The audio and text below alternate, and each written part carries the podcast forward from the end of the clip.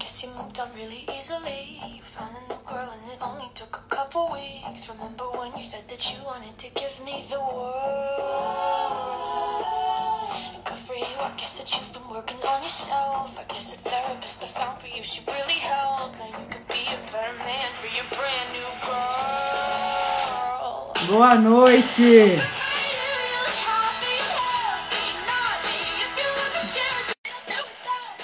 Vamos chegar, que hoje tem conversa boa aqui. Boa noite, boa noite. Oi, Ana. Olá! Oi, Olá. Opa! Peraí, peraí, que eu tô colocando o Flavinho. se- Olá, meninos! E aí? Oh, Oi. Boa noite. Boa noite, boa noite. Agora a gangue tá completa. Como vão? Boa noite, Flávio. Boa noite a todos, tudo bem com vocês? Tudo certo? Maravilha. Prazer revê-los. Prazer, olha só. Aliás, a gente tem que brindar assim, né? Aqui, ó, deixa eu tentar equilibrar aqui três cálices. Vamos ver aqui, ó. Será que eu vou fazer? Vou fazer cacaca aqui. e aí? Conseguiu aí a a conexão, Lucas? Olha, vamos tentar. Qualquer coisa eu vou para casa, que eu moro pertinho aqui da empresa. Mas justamente virou para as 8 horas e parou de funcionar a internet aqui. Nossa senhora, meu Deus do céu. É que essa Bem, live, hoje- essa live é muito pesada. Não. Os vinhos são leves. É isso aí. Tem peso pesado, meu Deus do céu. Meninos, olha, em primeiro lugar, queria agradecer muito a, a, a generosidade, né, a gentileza de vocês de mais uma vez estarem aqui comigo. É, vocês três são grandes amigos já, né? Grandes queridos. A gente ainda não se conhece, não, né? não conheço vocês três pessoalmente, mas é como se eu conhecesse já, né? Por conta desse contato de anos já que a gente tá, te- teve a oportunidade de ter por aqui, né? Então eu fico muito feliz de ter vocês três juntos aqui. Eu acho que é meio inédito. Vocês ainda não tinham conversado ao mesmo tempo aqui com ninguém, né? Na primeira vez. Ah, eu, eu já. É a segunda vez. É a segunda vez. Com, com outros produtores ao mesmo tempo. Não, não, não. Com outros produtores é a primeira vez. Mas com. Não, com, tinha um produtor, sim. Aham. Era, foi com o Cainel e foi com, numa live com a, com a Ivano Fávaro. Tinha o Cainel e tinha a Deise da Costa. Tá, tá bom. Então foi. Isso. Mas o, o formato é incrível, Ana. E você está de parabéns. Eu acho que é, é- é- vai ser bem divertido e bem didático esta, esta hora que nós vamos estar juntos. E, e mostra que, que se fala que o vinho brasileiro é desunido, né? que não tem união. Acho que aqui nós estamos a dar um pequeno, uma pequena prova de, de contra isso. Né? É, conhece, essa- co- Pode falar, Flávio. conhece a máxima, né? Co- conhe- conhece a máxima dividir para conquistar? É, é, é, na verdade, é uma É, tática do, da competição dizer que nós somos desunidos, porque daí nós somos, nos desunimos mesmo, né? Seguimos a profecia, ou seja, a profecia autorrealizável, e aí ficamos fracos, né? Daí conquista o nosso mercado. É bem por aí, tá? É, bem, essa era uma pergunta mesmo que eu tinha para É. vocês com relação a especificamente, não a- ao Rio brasileiro, mas especificamente ao Rio Grande do Sul. Como é que vocês são aí nessa questão de união dos produtores no Sul? Vocês conseguem se ajudar, trabalhar juntos, a- a- um ajudar o outro, ou isso não é muito comum? Quem fala primeiro? Vai lá, Miguel. Pois com é, a palavra. faz uma- Você, já, você, já, você já falou primeiro, então já. Fosse Não, rápido. Eu, eu, eu falo, eu falo por mim, né? Não há.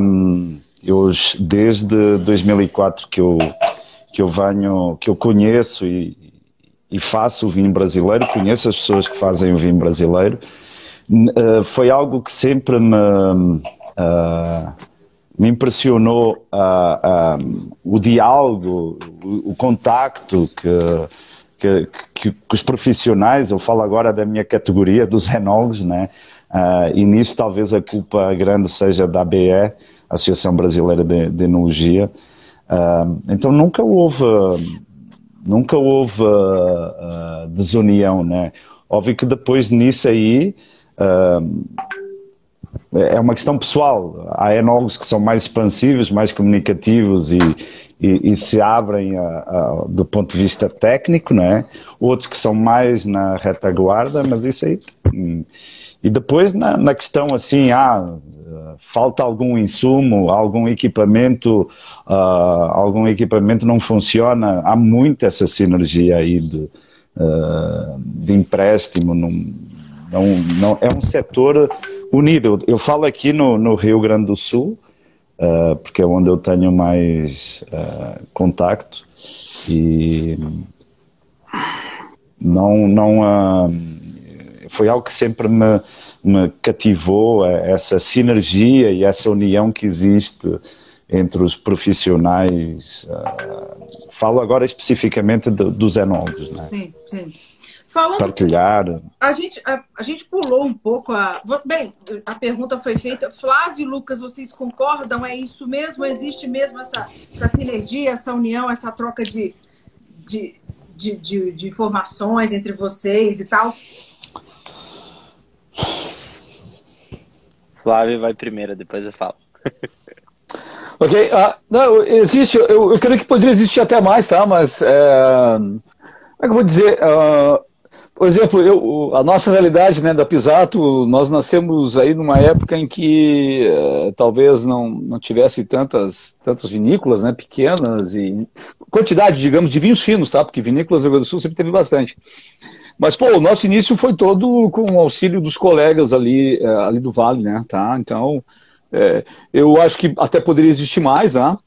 Mas existem muitas trocas ali, é, ponto a ponto, né? Especificamente com uh, alguns colegas de enologia, uh, alguns também profissionais independentes, não associados a vinícolas, alguns profissionais que estão no mundo dos insumos também, tá? Tem muita, tem muita sinergia com isso. É, entre os donos de vinícolas também existe isso aí. E, e, como o próprio Miguel ressaltou, né, toda hora nós temos algum problema, principalmente vinícolas com menos recursos, assim, de opções é, de backup, né, é, para equipamento. Então, nós não temos nenhuma dificuldade é, nesse sentido, tá? De resolver questões pontuais é, de equipamento, de empréstimos, de insumos, e, e, mesmo quando nos apertamos tecnicamente, né, porque é, eu falo por mim, tá? E, e, e no, no, eu, eu, me sinto super novato ali na, como, como vinícola, tá? E como enólogo também. É, a minha equipe também, tá? Nós somos todos. É, eu, sou uma, eu sou uma velha, tá? Mas no mundo da enologia eu sou meio novo, tá? É, e, e, então é, a gente socorre toda hora de é, ajuda de colegas, tá? Então Sim. talvez eu, eu tenha interagido pouco até hoje com o Miguel e com o Lucas em si. O Lucas teve um tempo lá conosco, inclusive, né? Mas o, o, o, a gente faz toda hora, toda hora no socorro, tá? Com, com, os, com os especialistas. Afinal, somos. Na prática somos todos iniciantes, né? Mas é, tem, alguns, tem alguns mais iniciantes que outros iniciantes. Tá? É verdade. É, ô, Luquinha, você como novo, novato, foi bem acolhido aí? Sim, não, tá louco. Ver o Flávio aí falando que ele, que ele é novo no setor, eu fico pensando, nós somos recém-nascidos, né? Eu, eu trabalhei pro Flávio, assim, tenho muito orgulho de ter, de ter passado pela Pisata, assim. Então, inclusive, o primeiro vinho que eu tô tomando aqui é o do, do, do Flávio. É, sou fã da família Pisato, sou fã da família Miolo também, sou muito amigo do, da família do Miguel também já há um tempo. E eu acrescento que os dois falaram assim, né? Uh, o Miguel comentou da, da ABE, eu concordo, e também acrescentaria ao Instituto Federal, a Escola de Enologia, uh, aqui da, da nossa cidade, né, da, de Bento, onde a gente hoje, principalmente a minha geração, assim, fez muitas amizades, porque tu, eu entrei na escola com 13 anos, então eu cresci junto com esses com esses eh, outros enólogos que hoje estão nessas vinícolas, né? Tem o Lorenzo também, que é, é sobrinho do Flávio e tal. Sobrinho tem Flávio, o Francesco é. Miolo.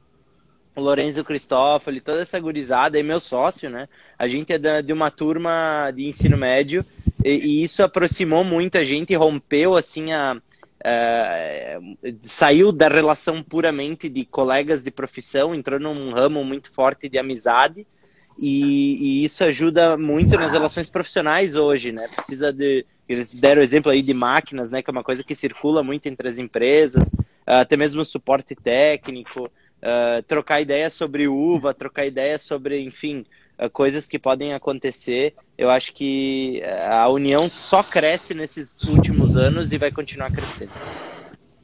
Legal. É, você, eu ia pedir para vocês falarem um pouquinho. É claro que todo mundo já ouviu vocês em outras ocasiões, mas juntos aqui um pouquinho da, da, da, da, história de vocês com, a, com as suas vinícolas, né? Uma coisa assim resumida. Miguel, por exemplo, pode contar por que, que ele não virou enfermeiro?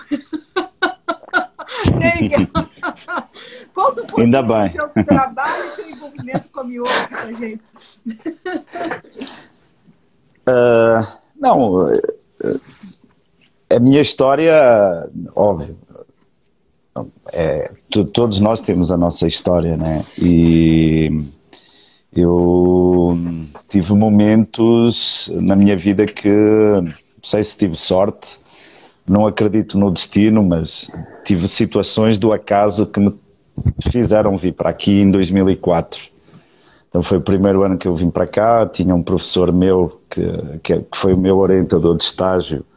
Uh, eu me formei no Instituto Superior de Agronomia em Lisboa, primeira universidade de agronomia do país, que formou os primeiros enólogos.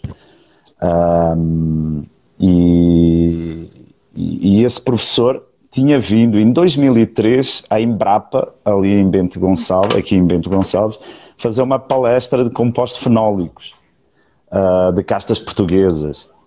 E ele chegou a Lisboa e me falou da, da, daquilo que tinha visto aqui em 2003. Uh, ah, e eu mostrei interesse ao professor, não consegue arranjar um contacto lá. E ele tinha um contacto com, com a Embrapa, com o Mauro Zanus, que aqui o Fopa e o, e o Flávio conhecem.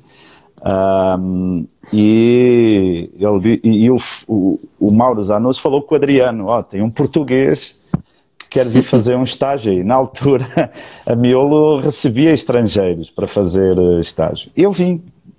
Uh, em 2004, cheguei em. Uh, foi na primeira semana de fevereiro. Fiquei até o até início de abril, foram dois meses, e foi uma experiência incrível. Então, um, sempre trabalhei na Miolo, de lá para cá, então uh, de 2004 a 2007 fazia a vindima, voltava a Portugal, então fazia duas vindimas por ano. Agora não volto a Portugal, mas continuo a fazer duas vindimas por ano no, no Val de São Francisco. Uh, e, uh, e, foi assim, uh, foi, foi, simples, tu, nunca nada é simples, né? Mas sim, é, é, é facto, eu, eu, eu, queria ser enfermeiro, eu pensava que queria ser enfermeiro. É. em Portugal, para entrar no ensino superior, tu tens seis opções e te candidatas a seis universidades do país. e eu tinha cinco opções de enfermagem e a última era uma opção de engenharia agroindustrial e naquele ano, felizmente, as médias de, de, da enfermagem subiram. E eu fiquei, eu sempre fui, eu nunca fui um cara muito, muito, uh, sempre fui muito trabalhador e hoje é aquilo que me distingue, é isso, é a minha capacidade de entrega, de, de fazer. Uh, e então, uh, ainda bem, as médias subiram e eu entrei em última opção no Instituto Superior de Agronomia Uh, e, e, e, foi, e, e hoje, e hoje estou aqui, né? Perdeu um enfermeiro. Ainda bem, ainda bem, não ia fazer falta nenhuma também. Não, na, na, prática, na prática, todos nós ganhamos um baita enólogo colega, né? Cá entre nós, né? Então nós demos sorte, né? Porque. E, aliás, aliás, deste muita sorte mesmo, né, Miguel? Porque já pensou ser enfermeiro nesses tempos bicudos para a saúde, né? Verdade, verdade, é. verdade. Quando eu falo tempos Mas bicudos, sempre... tu, entende, tu, tu entende tempos bicudos, tempos complicados, né? Sim, sim, sim. Ah, é, tá. Portugal tem outro sentido, né? É, eu, Tem outro eu- sentido. eu- eu fiz a ressalva porque eu, é, Portugal, é, o português eu Sim, sim, não, é, é perigoso, né? Mas É. eu, eu, já, eu já me esqueci quase do, É. do linguajar português, não é? Então eu já sou, já sou brasileiro. É, aqui, é, aqui no Rio Grande do Sul nós temos um poeta, né, o que usava muito a expressão tempos bicudos, era o Mário Quintana, né? Então, tempos bicudos, tempos difíceis, tempos muito complexos, né? Então, Aham, é, exato. é. E realmente eu creio que ser enfermeiro, médico nesta fase aqui é barra. Eu tenho É, alguns não é. conhecidos e não tá, não tá legal, não. Tá, tá, Ô, tá Flávio, puxado. eu sei Ô, que diga. você, por sua vez, não, não pensou em ser enfermeiro, mas você começou por outro lado também, né? É, não, ixi, o meu, meu, meu caminho é todo tortuoso, tá? Então, ah, aí, não sei, se é, não sei se é azar, sorte ou é, tortuoso, porque eu sou um cara tortuoso também, né? Alguns brincam, é só olhar pro teu nariz que dá pra ver isso, né? Tortuoso. Mas, enfim.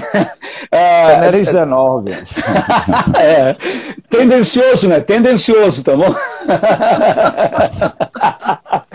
Mas, enfim, eu dei muitas voltas, eu dei muitas voltas, né? E é, sou filho de viticultores, o seu Plínio, né? É, trabalhei com o pai ali até, até 18 anos, ali, e daí, na época, eu fui, eu fui picado pela mosquinha branca da, da, da computação, tá? Na época estavam surgindo os primeiros computadores pessoais no Brasil, eu tinha um vizinho que fazia engenharia, e aí me mostrou aquilo, bah, eu vou embora, eu vou entender esses, esses negócios por dentro, e fui fazer engenharia eletrônica digital, tá? Parte digital da engenharia eletrônica. Então foi assim que eu saí do Vale, fui a Porto Alegre, fiz na, na Federal do Rio Grande do Sul, né? Entrei na engenharia elétrica da Federal do Sul. E depois eu andei pelo mundo da engenharia de produção, com mestrado, e, e aí lá, a certa altura, né, a família estava estruturada, o Ivo estava recém se formando, ou ia se formar no ano seguinte, e, e, e eu acho que estava com inveja do meu irmão, comecei a fazer enologia também, tá? No, no- na escola ali.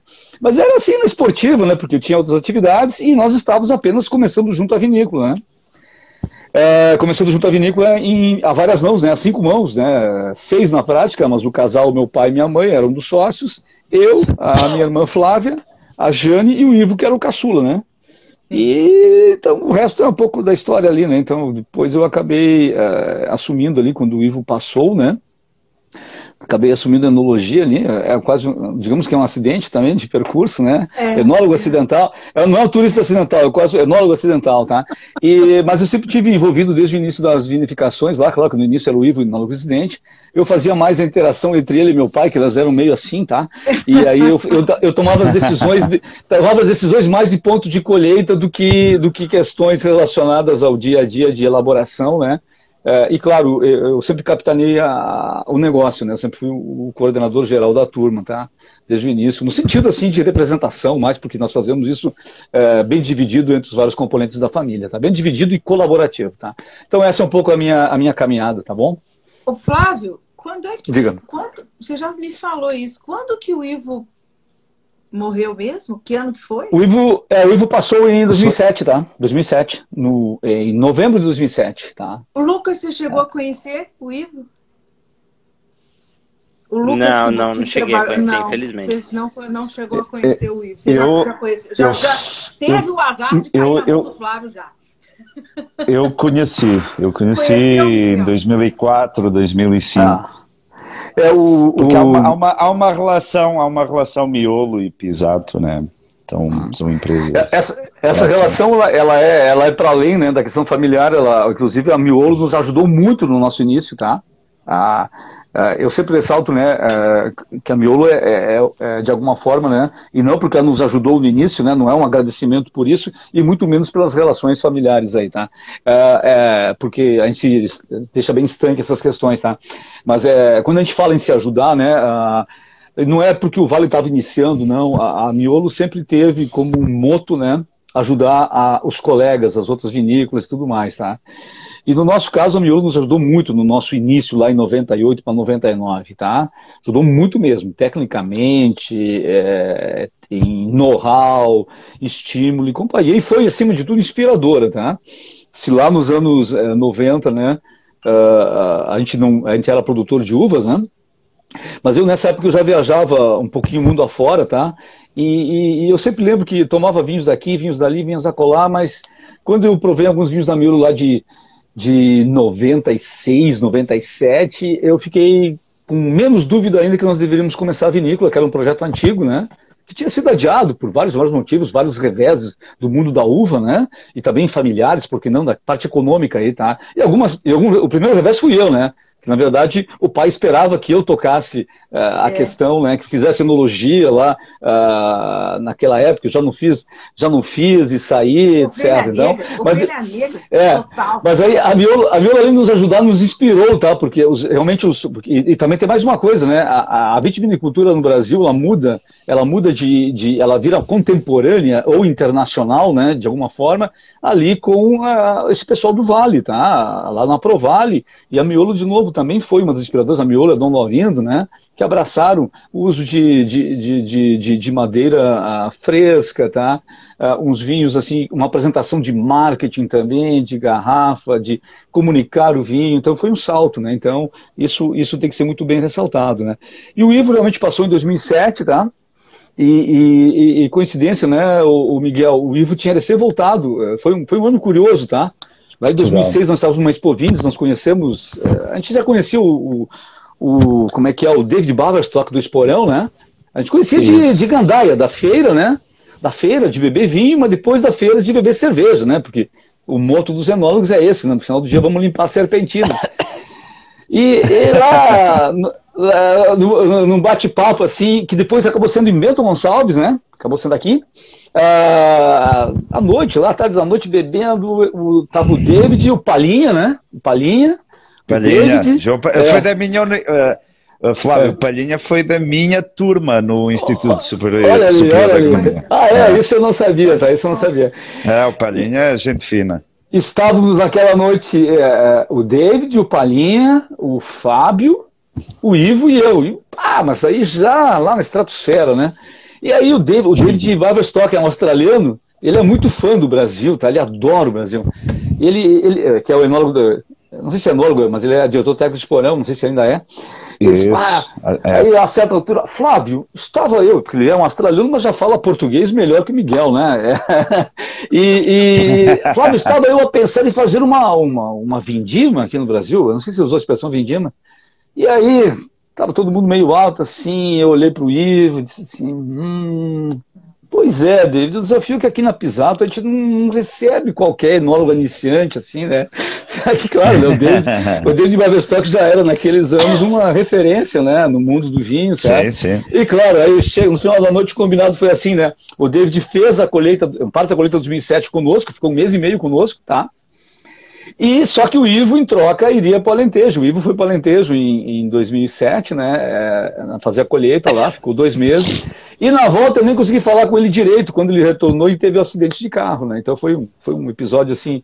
Uh, bem, bem, bem marcante uh, em relação ao ano em si também e tudo mais. E para a família, sem comentários, né?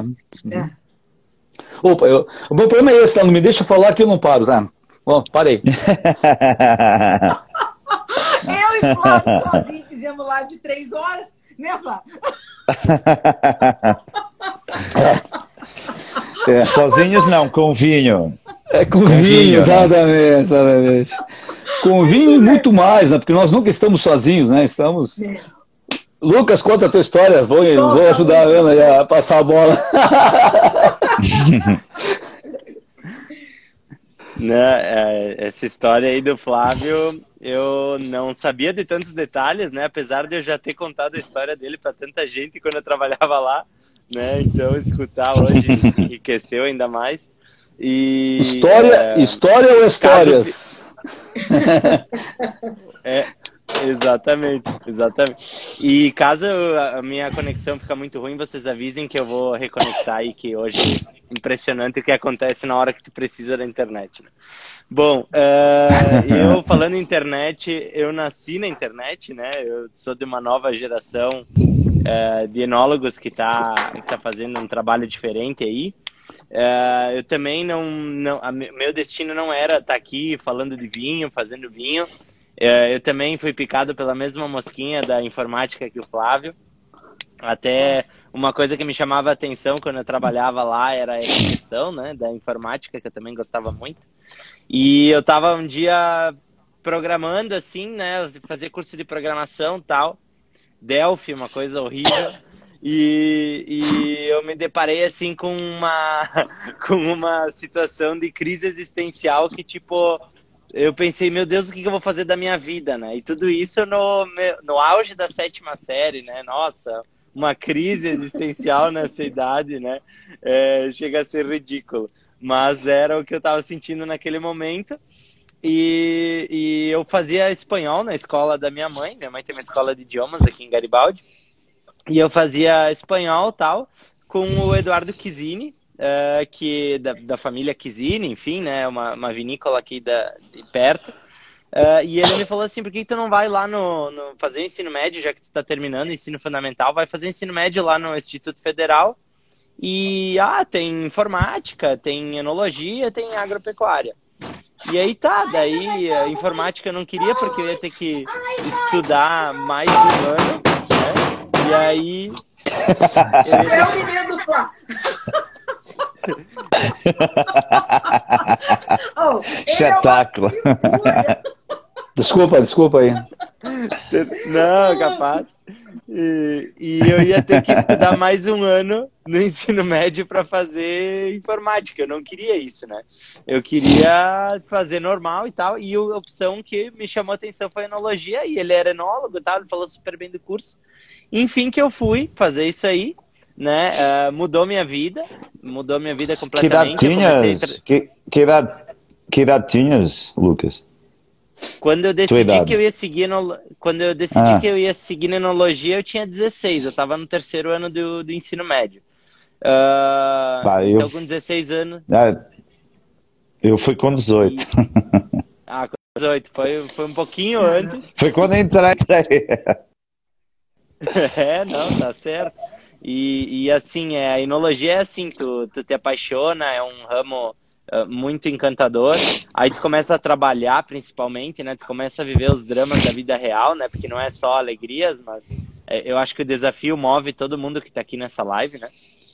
E, e, enfim, eu fui trabalhar na Cave de Pedra, que é uma vinícola que fica próxima a Pisato. Uh, ouvi falar muito da Pisato e acabei indo trabalhar lá, né? Que foi assim uma coisa fantástica, né? A, o senso de família também envolvendo o vinho é algo muito especial, assim.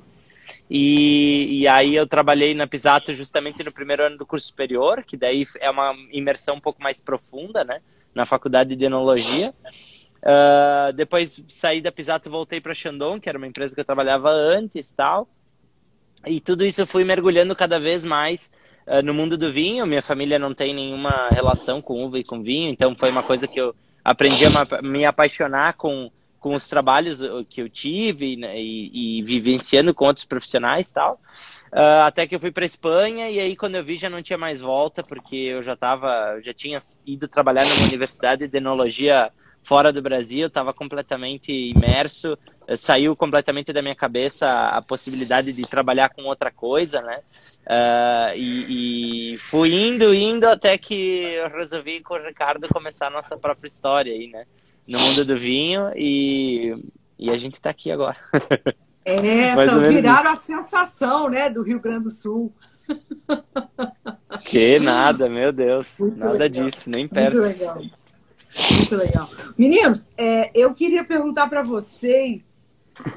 É, vou jogar aqui uma, uma, uma, essa polêmica que aconteceu da, da, da, da argumentação que, que foi feita de que no Brasil nós não temos uvas sadias para bons vinhos tintos e tal. Eu não comentei nada no meu Instagram, não, mas eu acho que é uma boa vocês falarem um pouco sobre isso, né? Qual é a resposta que a gente pode dar para essa, para esse argumento de que no Brasil não estão é, tá, eu, eu, eu, eu nem, nem, me interei muito da, do negócio, não, porque eu não gosto muito de conversa viada, mas a, a, a discussão foi sobre especificamente vinhos tintos, né? Uh, pela, sou eu de novo, né? Vai, Miguel. Você, você, você é muito rápido. Vamos pela ordem, né? Não, um, eu, eu não, ah, eu não li o guia. Eu também não. Ah, é uma opinião, né? É a opinião de uma pessoa. Ah, é- eu, eu acho injusta, não acho que não, não é isso que dificuldade existe. Fazer vinho é, é- eu hoje escrevi e fiz um stories que fazer vinho é, é trabalhar os impossíveis, né? Ah, o que é que querem todos do vinho? Que o vinho seja incrível, ah, que o vinho seja estável e que o vinho seja eterno, né? Aquele negócio de quanto mais velho, melhor. Então, hum, a dificuldade, ela, ela existe em, em todo lugar. E eu, é, é uma opinião, é a opinião dele e eu só não concordo com ela. Tenho uma opinião contrária a essa. É, é, e a gente E vai. faço e, e- e faço faço todos os dias ah, para que para conseguir ah, valorizar ah, o lugar e as pessoas. Eu gosto muito de trabalhar com as pessoas, com, com, com pessoas. Ô, Miguel, E eu gosto muito de trabalhar com as pessoas que eu trabalho ahm, desde que eu comecei a trabalhar aqui no Brasil, uma dúvida que com eu brasileiros. Uma dúvida que eu tenho é a seguinte: quando ele avalia lá e faz essa avaliação generalizada de vinhos do Brasil, quantos vinhos tintos brasileiros chegaram na mão dele? Vocês sabem? Tipo assim, esse Não, nós- seu chegou Sim. lá para ele, não? Eh, chegou nos, eh, nos anos anteriores, eh, porque ele degusta sempre. Nós enviamos sempre todos os anos, Ah. então isso aí não é. é jogo aberto, né? Ahm, ah, e ele avaliou que aquilo que para nós é uma vendima magnífica, que foi a vendima 2000, Entendi. 2020, né? Entendi. É, são gostos. Que, que você acha? É. O- é, esse assunto aí, esse assunto, esse assunto é um assunto meio sensível, tá? É, ele, é meio sensível porque, ah, de novo, né, ah, todos nós queremos que se fale cada vez mais de vinhos no Brasil, né? Seja por brasileiros, seja por gringos, né? Tá? E, e, e até hoje, né, até numa discussão eh, interna aí eh, que estávamos tendo, né, a gente lembrou, né, lembrou que aqui o Miguel ainda não estava por aí, né, mas a gente lembrou desse evento aqui, tá? Esse evento aqui é o primeiro guia de vinhos brasileiros da história, tá? Ah, E nesse evento aqui não teve ninguém falando mal de vinho brasileiro, nada. Pelo contrário, só vinhos brasileiros, vinhos tintos brancos e espumantes, tá? Eh, e à época, né, a- a- nós associados, a- associados da, enologia, né, eh, vamos falar como a BE, né, colocou defeito do- na elaboração do guia porque não tinha a presença de enólogos, tá? E a época, inclusive, teve, causou uma cisão entre, entre enólogos eh, e, e proprietários de empresas também, tá? De vinho, tá? Porque na prática, né, eh, ok, daqui a pouco se usar critérios da OIV, mas, de novo, são degustações feitas, foi feita por pessoas do mundo do vinho, do trade, né? ABS, SBAVs, importadores e jornalistas do vinho. Foi que se reuniram lá em Minas Gerais para fazer o primeiro guia de vinhos, tá? Tá. Capitaneados pelo Júlio Anselmo e pelo Carlos Arruda.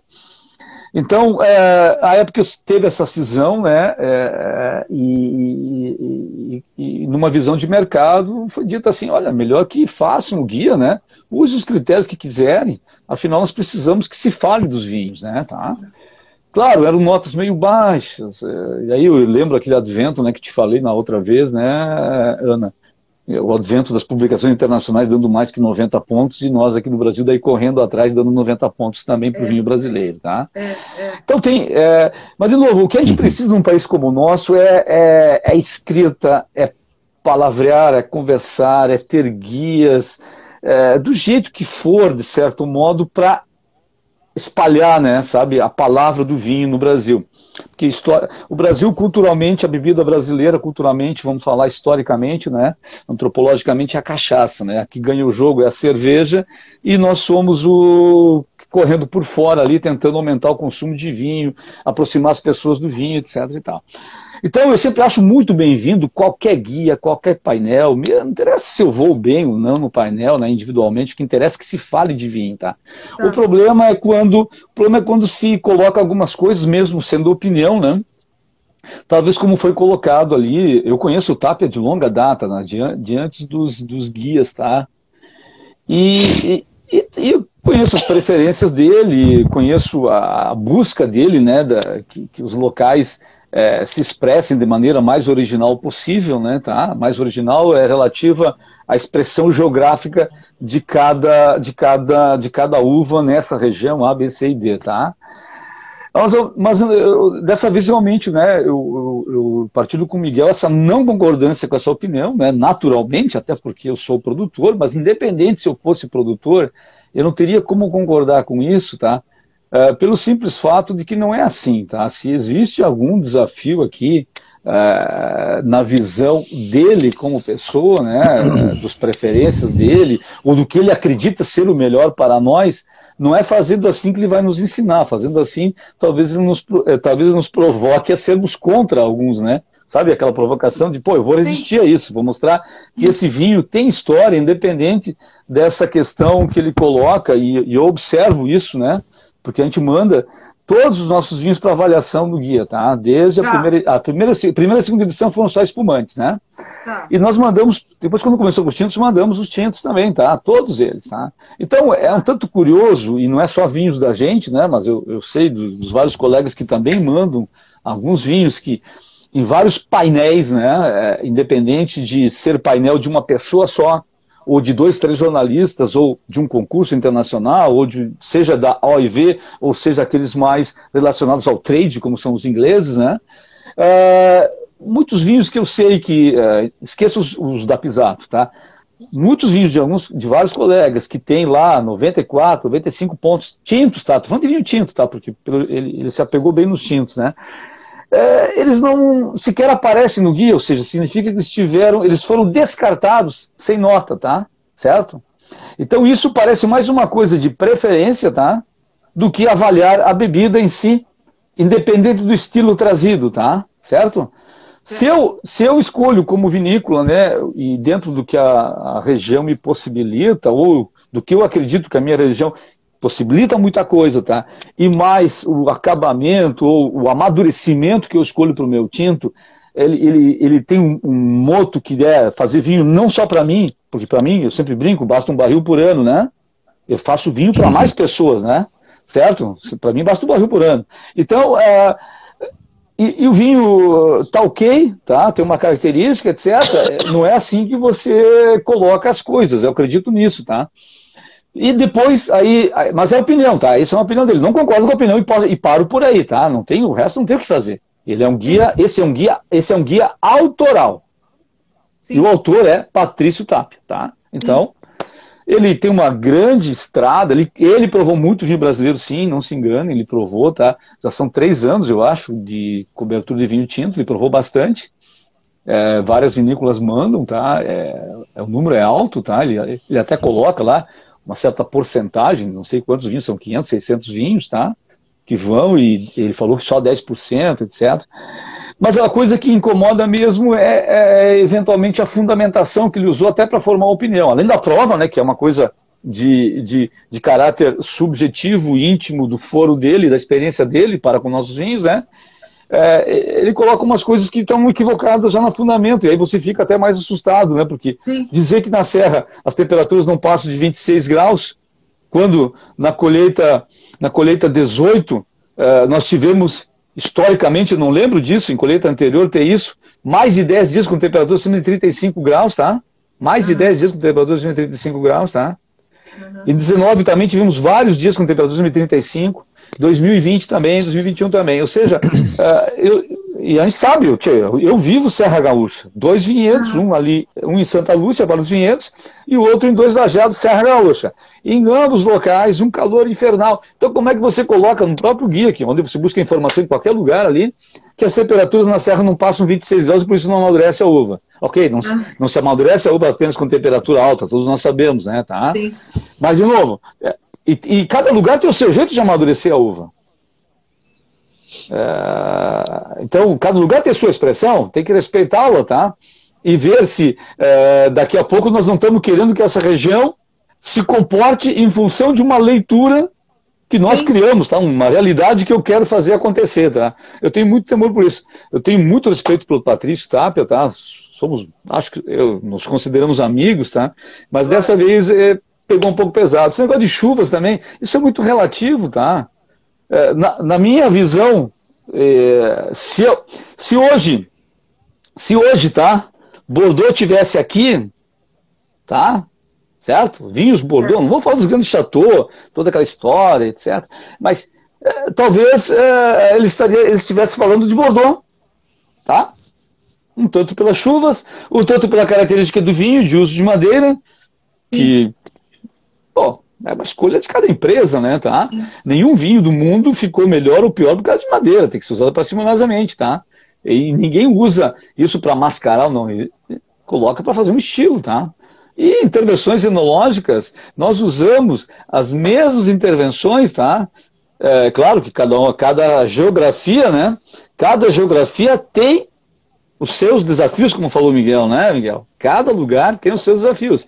E aqui não se usa nada diferente em relação a outros países, tá? Que não seja aprovado pela OIV, tá? Pelo Códex tá. é, do Vinho, tá bom? Então, é, é, senão não é vinho, tá? Entendeu? Aí não é mais bebida vinho. Então, são as mesmas, mesmas ferramentas. Obviamente que o nosso desafio talvez seja uh, o nível de, de álcool, né? Querendo fazer mais vinho alcoólico, mas está tá começando a ficar debodê isso, acho que ninguém quer mais isso, né?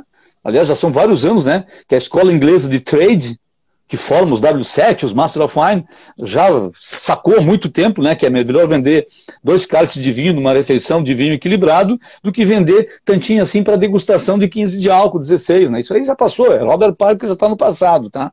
Então, é, isso aí já era, tá? E, e, e, em outros lugares quentes, por exemplo, se usam outros tipos de intervenções enológicas, tá?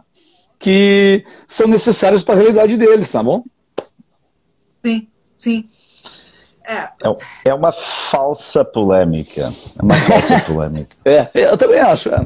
Não, não, é, eu, e eu nem, nem dei muita ênfase porque não, não tem sentido.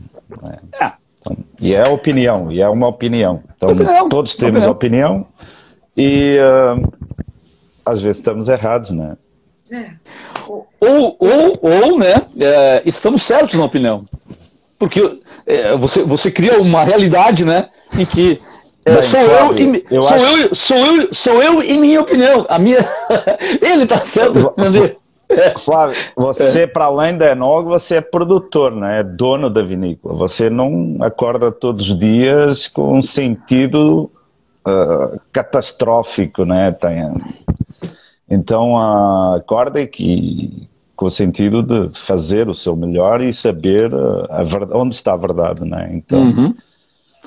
é, o, achei, achei sem fundamento, sem fundamento. Sem fundamento. É, e, e, e fundamento, é, daqui, daqui a pouco essa construção de realidade que eu falei, né, que é a opinião de acordo com uma realidade criada em função de dados errados, tá? Eu, eu citei um dado ali que está errado. Está escrito sim. isso aí. Isso sim, isso sim pode ser criticado e dito assim, ó, oh, pô, por favor, né? É. Uh, nós, o nosso verão, tem... nós não estamos no deserto, ok, tá? Não estamos não Mas... também no centro do país e no norte, que é mais quente. Mas, pô, aqui. É... Mas sabe, é. Oh, Flávio, sabe o que é que eu também? Parece que é. nós estamos a voltar. Quando eu cheguei aqui em 2004, é. o assunto era esse. Ah, que aqui não tem clima. Parece que voltamos atrás. Tchê, calma. É, é. temos bem, clima. Nós temos eh, temos, e é, é, é, o clima que temos aqui. Então, uh, e conseguimos com este clima fazer vinhos uh, com qualidade. Né? Então, uh, mas que não são essas qualidades apreciadas por todos, né? Então, eu acho que não, não uh, o vinho é um elemento altamente subjetivo. E, altamente ele tem que ter dentro, ele tem que ter dentro dele a, a questão de, de qualidade, não é? Qualidade sensorial, isso tem que existir, e qualidade de princípios. Uh, desde, desde princípios éticos, uh, princípios morais, tudo isso. Eu trabalho muito isso, uh, uhum. essa, essas qualidades. Então, eu não me sinto a enganar pessoas, eu não me sinto a, a, a enganar um lugar, a sacrificar, a, a poluir um lugar. Uh, eu acordo, eu acordo todos os dias cedo com o sentido de fazer o meu melhor e junto arrastar as pessoas que, que, que me ajudam nessa na operação. Então, eu não me sinto mal com e não me desviou nunca o, o sentido da, do nosso acordar né, e do nosso fazer.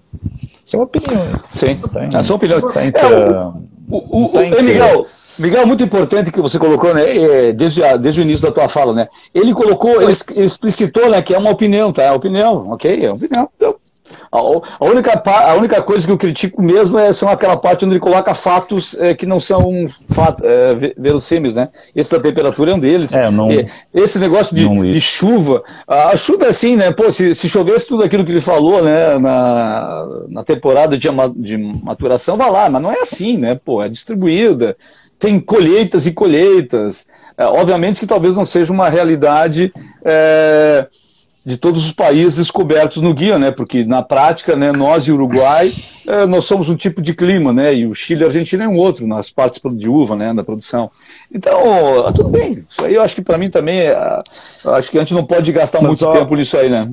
É, não, claro. é exato. E vocês, eu, eu acho, o, o Miguel falou. O, fo, o FOPA. Os, o Fopa voltou, ah. graças a que Fopa voltou. Desculpa, gente. Agora com a internet de, Tá louco, gente. Tive que vir para casa para poder falar com vocês. Vocês veem como eu gosto de vocês, né?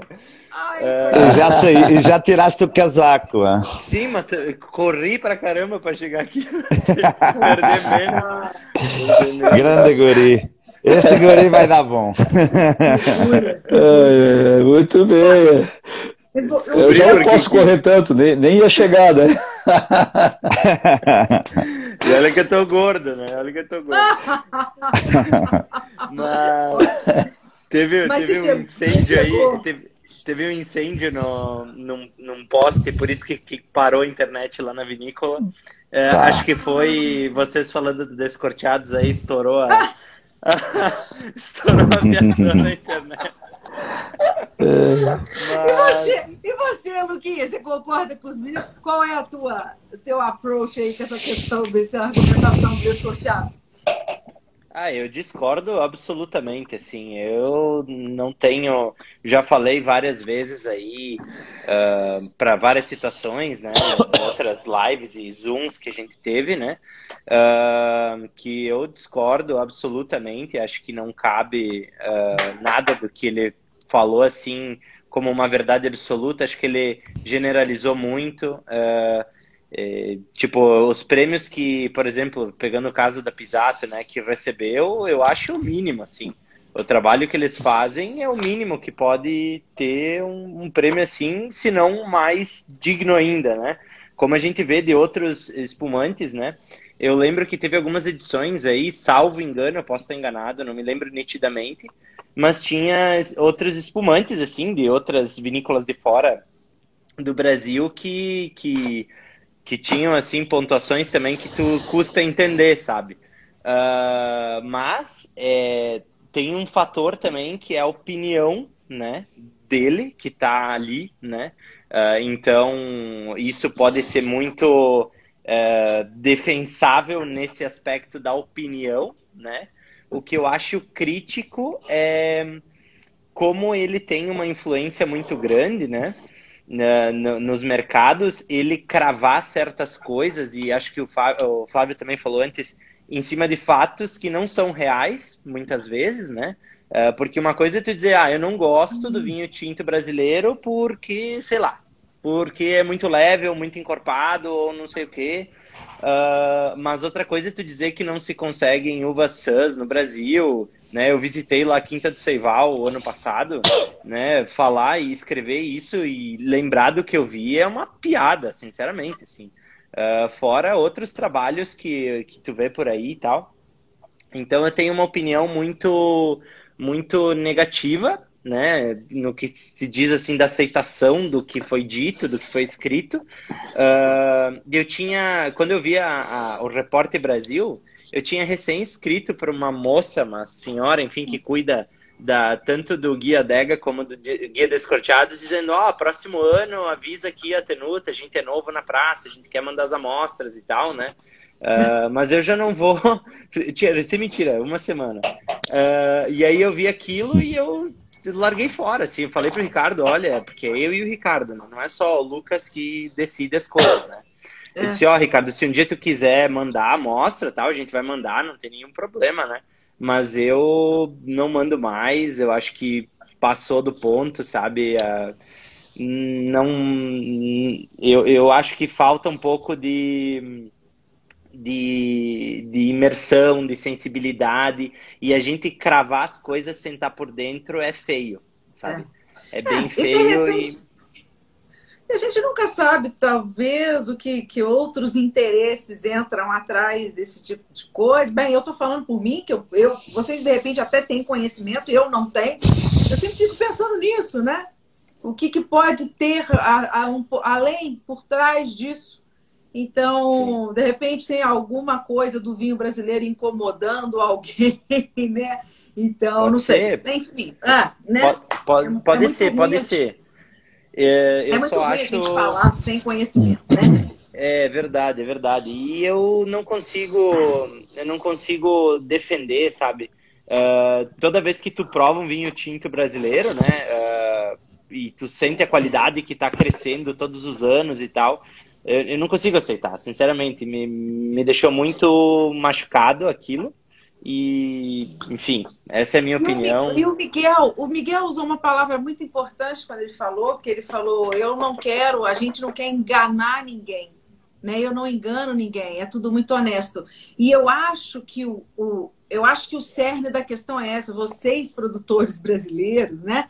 Não estão querendo enganar o consumidor. ninguém que senta aqui para conversar, para falar, para falar de seus vinhos, fala assim: olha, gente, esse aqui é o melhor vinho tinto que você vai tomar na sua vida. Sim. Ninguém fala isso. Né? Sim. Então, assim, é, vocês vendem verdades, vocês veem do trabalho que vocês estão fazendo, o, a, a, evolução desse vinho, a qualidade desse vinho que é sentida aqui, que todo mundo pode fazer a prova. Né? Não precisa, eu sempre falo aqui, a pessoa não precisa confiar na palavra da gente, ela pode experimentar, né? O vinho está é, acessível para as pessoas experimentarem. Então, eu acho que é isso. É, quando, quando vem uma opinião dessa, fica parecendo que o, o, o, a gente está usando um discurso um pouco enganador, né? É. Que a verdade é outra. E não é esse, não é esse o caso, né? Então é uma coisa que fica um pouco. Né? A gente. Vamos, vamos então.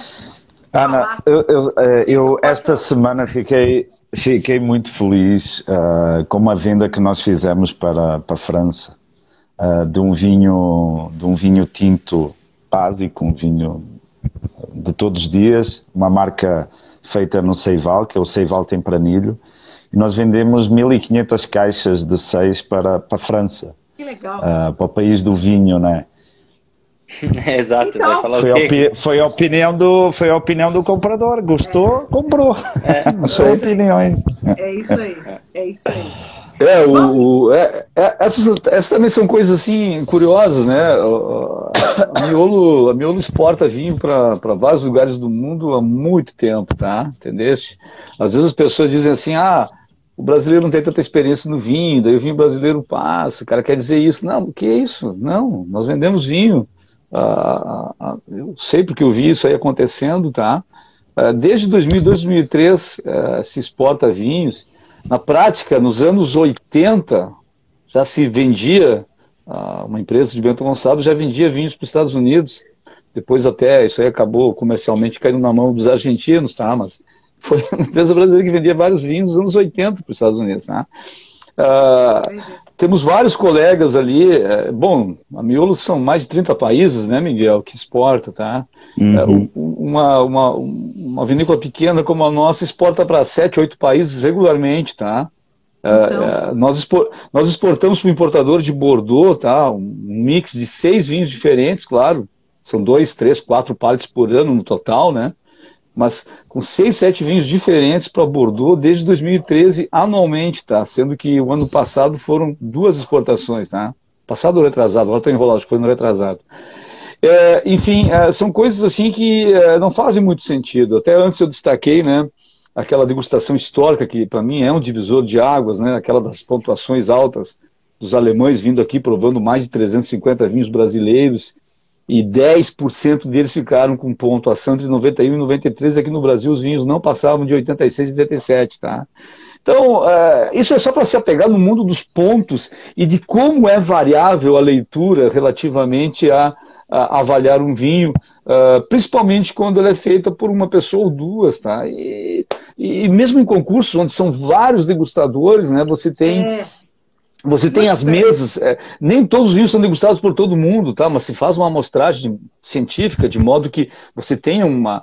Ainda assim, tá? Dependendo do país que é feita a degustação, você tem leituras diferentes para com determinados vinhos, tá? É. E, e, e, então, se nós pensarmos naquele crítico mais famoso do mundo que era o Parker, pô, ele só conseguia beber vinho porrada da nota boa, né? Tá? Desculpem a expressão aí. Mas, mas é, depois, claro, ele foi, ele foi. Aí quando ele se deu conta, ele foi arrebanhando colegas, né? Para entender é. melhor cada uma das regiões e pontuar melhor. E foi a época em que todo mundo correu atrás de vinho mais alcoólico. Em primeiro lugar, deram desculpa que era aquecimento global e subiu o álcool por isso, né? Bordeaux tem um estudo, Bordeaux, Bordeaux tem um estudo científico que, a Associação de Economistas fez, tá? Tem uma associação dos, é, é, de economistas do vinho, tá? Estavam é, dizendo, uhum. né? Ah, é aquecimento global. Na verdade, eles foram lá analisar estatisticamente tudo e não tinha nada de aquecimento global. Era, era prática, é, era, pra, era prática enológica, é, era prática vitícola, né, que fazia, e enológica, que daí você escolhia vinhos de mais álcool para ganhar mais notas do Parker, tá? Então, é, existem sim alguns influenciadores, tá? E, é, é. e, e, isso, é, e também eles são, eles são uma, um construto né, da realidade deles, tá? E nós temos aqui, uh, eu tento tentar não jogar a culpa a esse construto de geografia, tá? Mas talvez, é, e isso aconteceu por muitos anos aqui no nosso próprio mercado, né, no momento em que, em que o câmbio fazia o, o vinho brasileiro ficar uh, não buchonê, mas realnê, né? Uh, gosto de real forte. E, e então é, é, tem que entender estilos, tem que entender expressões de local, tá? Entendeu? Se o vinho fosse todo do mesmo jeito, daí não precisa, não, não teria Sim. sentido, né? Tantas Sim. marcas, geografias, expressões geográficas diferentes, né? Sim. Enfim, o bom do vinho é essa diversidade, né? É. E agora, então, já que nós estamos falando de vinho e a gente. Nós vamos falar dos vinhos de vocês um bocadinho? Que eu quero. Começando aqui pelo Hoje é o Dia Internacional da Chardonnay, hein, Flávio? Nós acertamos nesse aqui hoje, velho. Pô, essa aí foi uma jogada. É, é... Claro. De marketing. Claro. Não, foi, com a ajuda do, foi com a ajuda do Miguel. O Miguel inventou a viagem para Portugal, né? Foi isso? É, foi. Exato. É, aí, aí, aí pôde voltar a tempo e daí é, eu não, não posso. Tem que ser naquele dia lá na frente, é o dia do Chardonnay.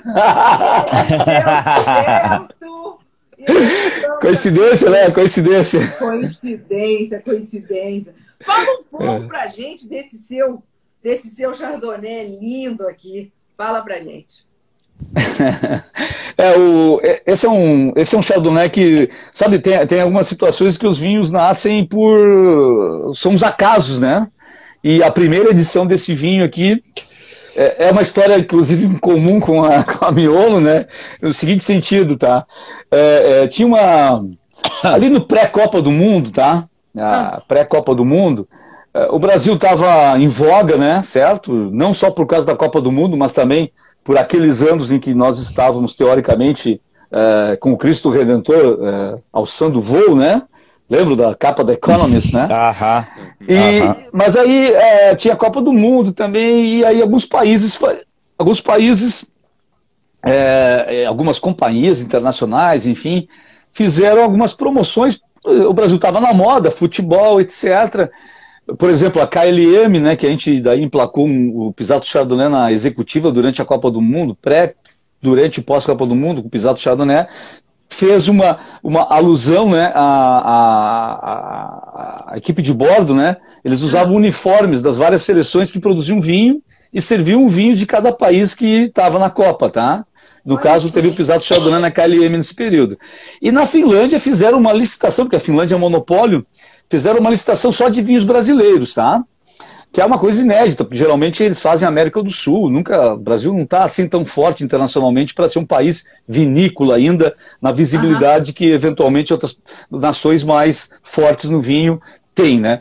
E nessa licitação eu disse, tá, eu, eu tinha para vinho tinto, e a gente sempre foi forte no tinto, né, muito mais é, ligados a tinto. Nós vamos de Fausto Merlot, Fausto Merlot, né? E aí a gente lá da Finlândia, que tinha nos procurado, disse, não, tu tem que entrar pelo menos com um branco, tem que, tem que entrar com dois, um tinto e um branco, tá? E aí mandamos como amostra o Chardonnay, tá? É, naquela licitação a Miolo ganhou do tinto e nós do Chardonnay, no branco, tá?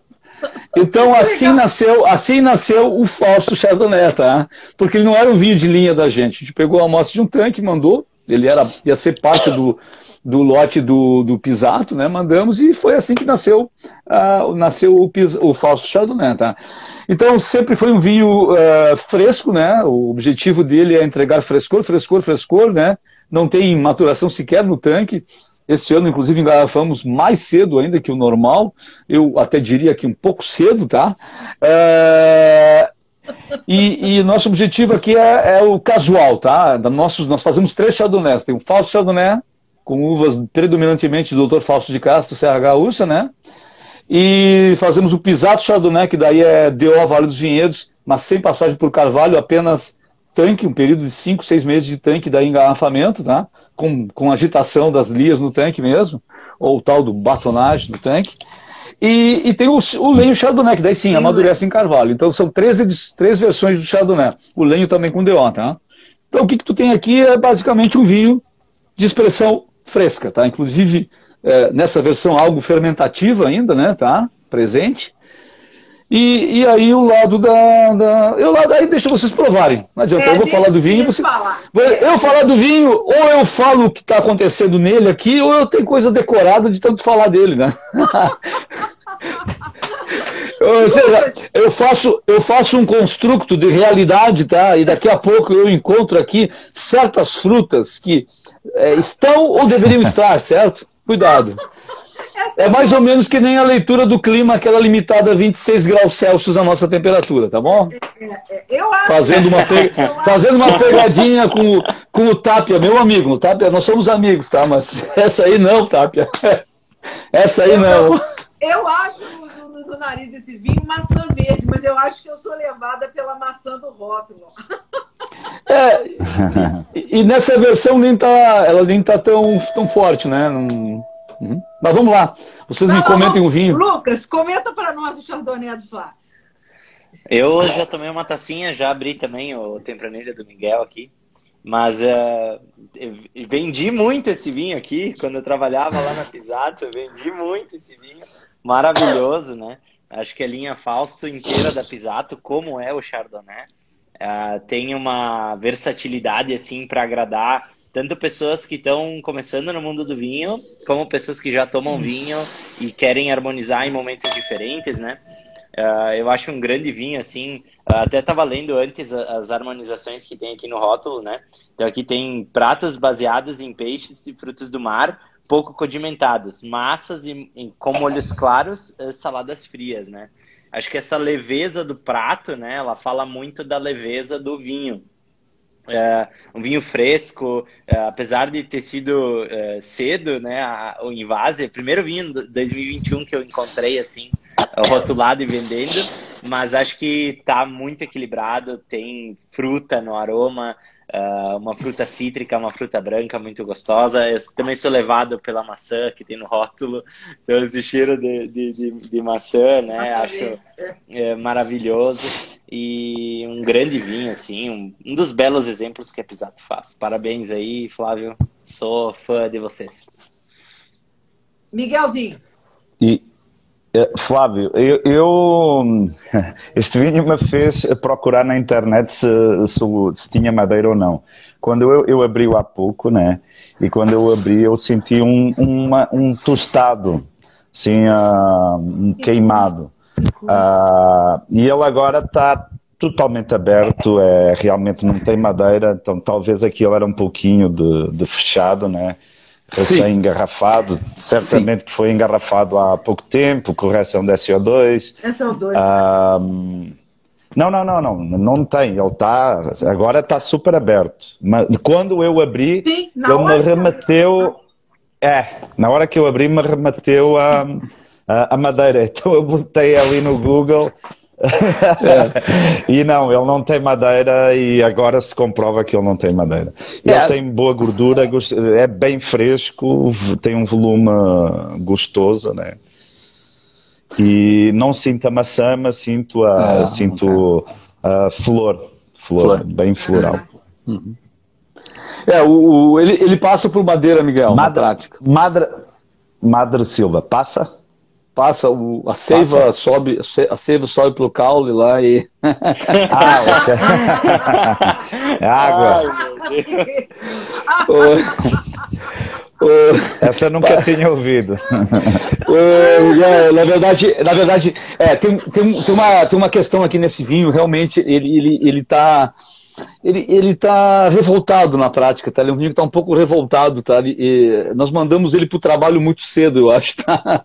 Ou seja, ele tem muito do, do, do choque de engarrafamento, do engarrafamento, não de engarrafamento em si, né? Mas sim, é, da pequena correção de SO2, sim, tem. E ele está com muito fermentativo também, tá? Isso aí deixa ele fechado, certo? Deixa ele um pouquinho fechado no início, mas ele abre logo em seguida. E ele vai, é abrir, com o, te... Não, ele vai abrir com o tempo, tá? Ele vai abrir com o tempo. Isso aconteceu em outros colhetes também, tá? Mas ele, esse vinho, só para só ir para os próximos vinhos, né? esse vinho para nós é um sucesso bárbaro, inacreditável. Aliás, a nossa linha de brancos é, é, é um desafio para nós. Porque... Flávio, Diga. Não é preciso dizer, né? 2021 já está no mercado, é porque é sucesso, né? Sim, as últimas, as tá últimas quatro. É que o ano passado é um ano sui generis, né, Miguel e Lucas, né? É um ano sui generis, então ano passado é um, é um parâmetro meio enrolado, porque se vendeu mais vinho do que se costumava vender, né? É, no branco não tem como Exato. adiantar a colheita, lançar a colheita já estão engarrafados ou engarrafados de lançar. Então, nós estamos sem esse Chardonnay desde outubro, tá?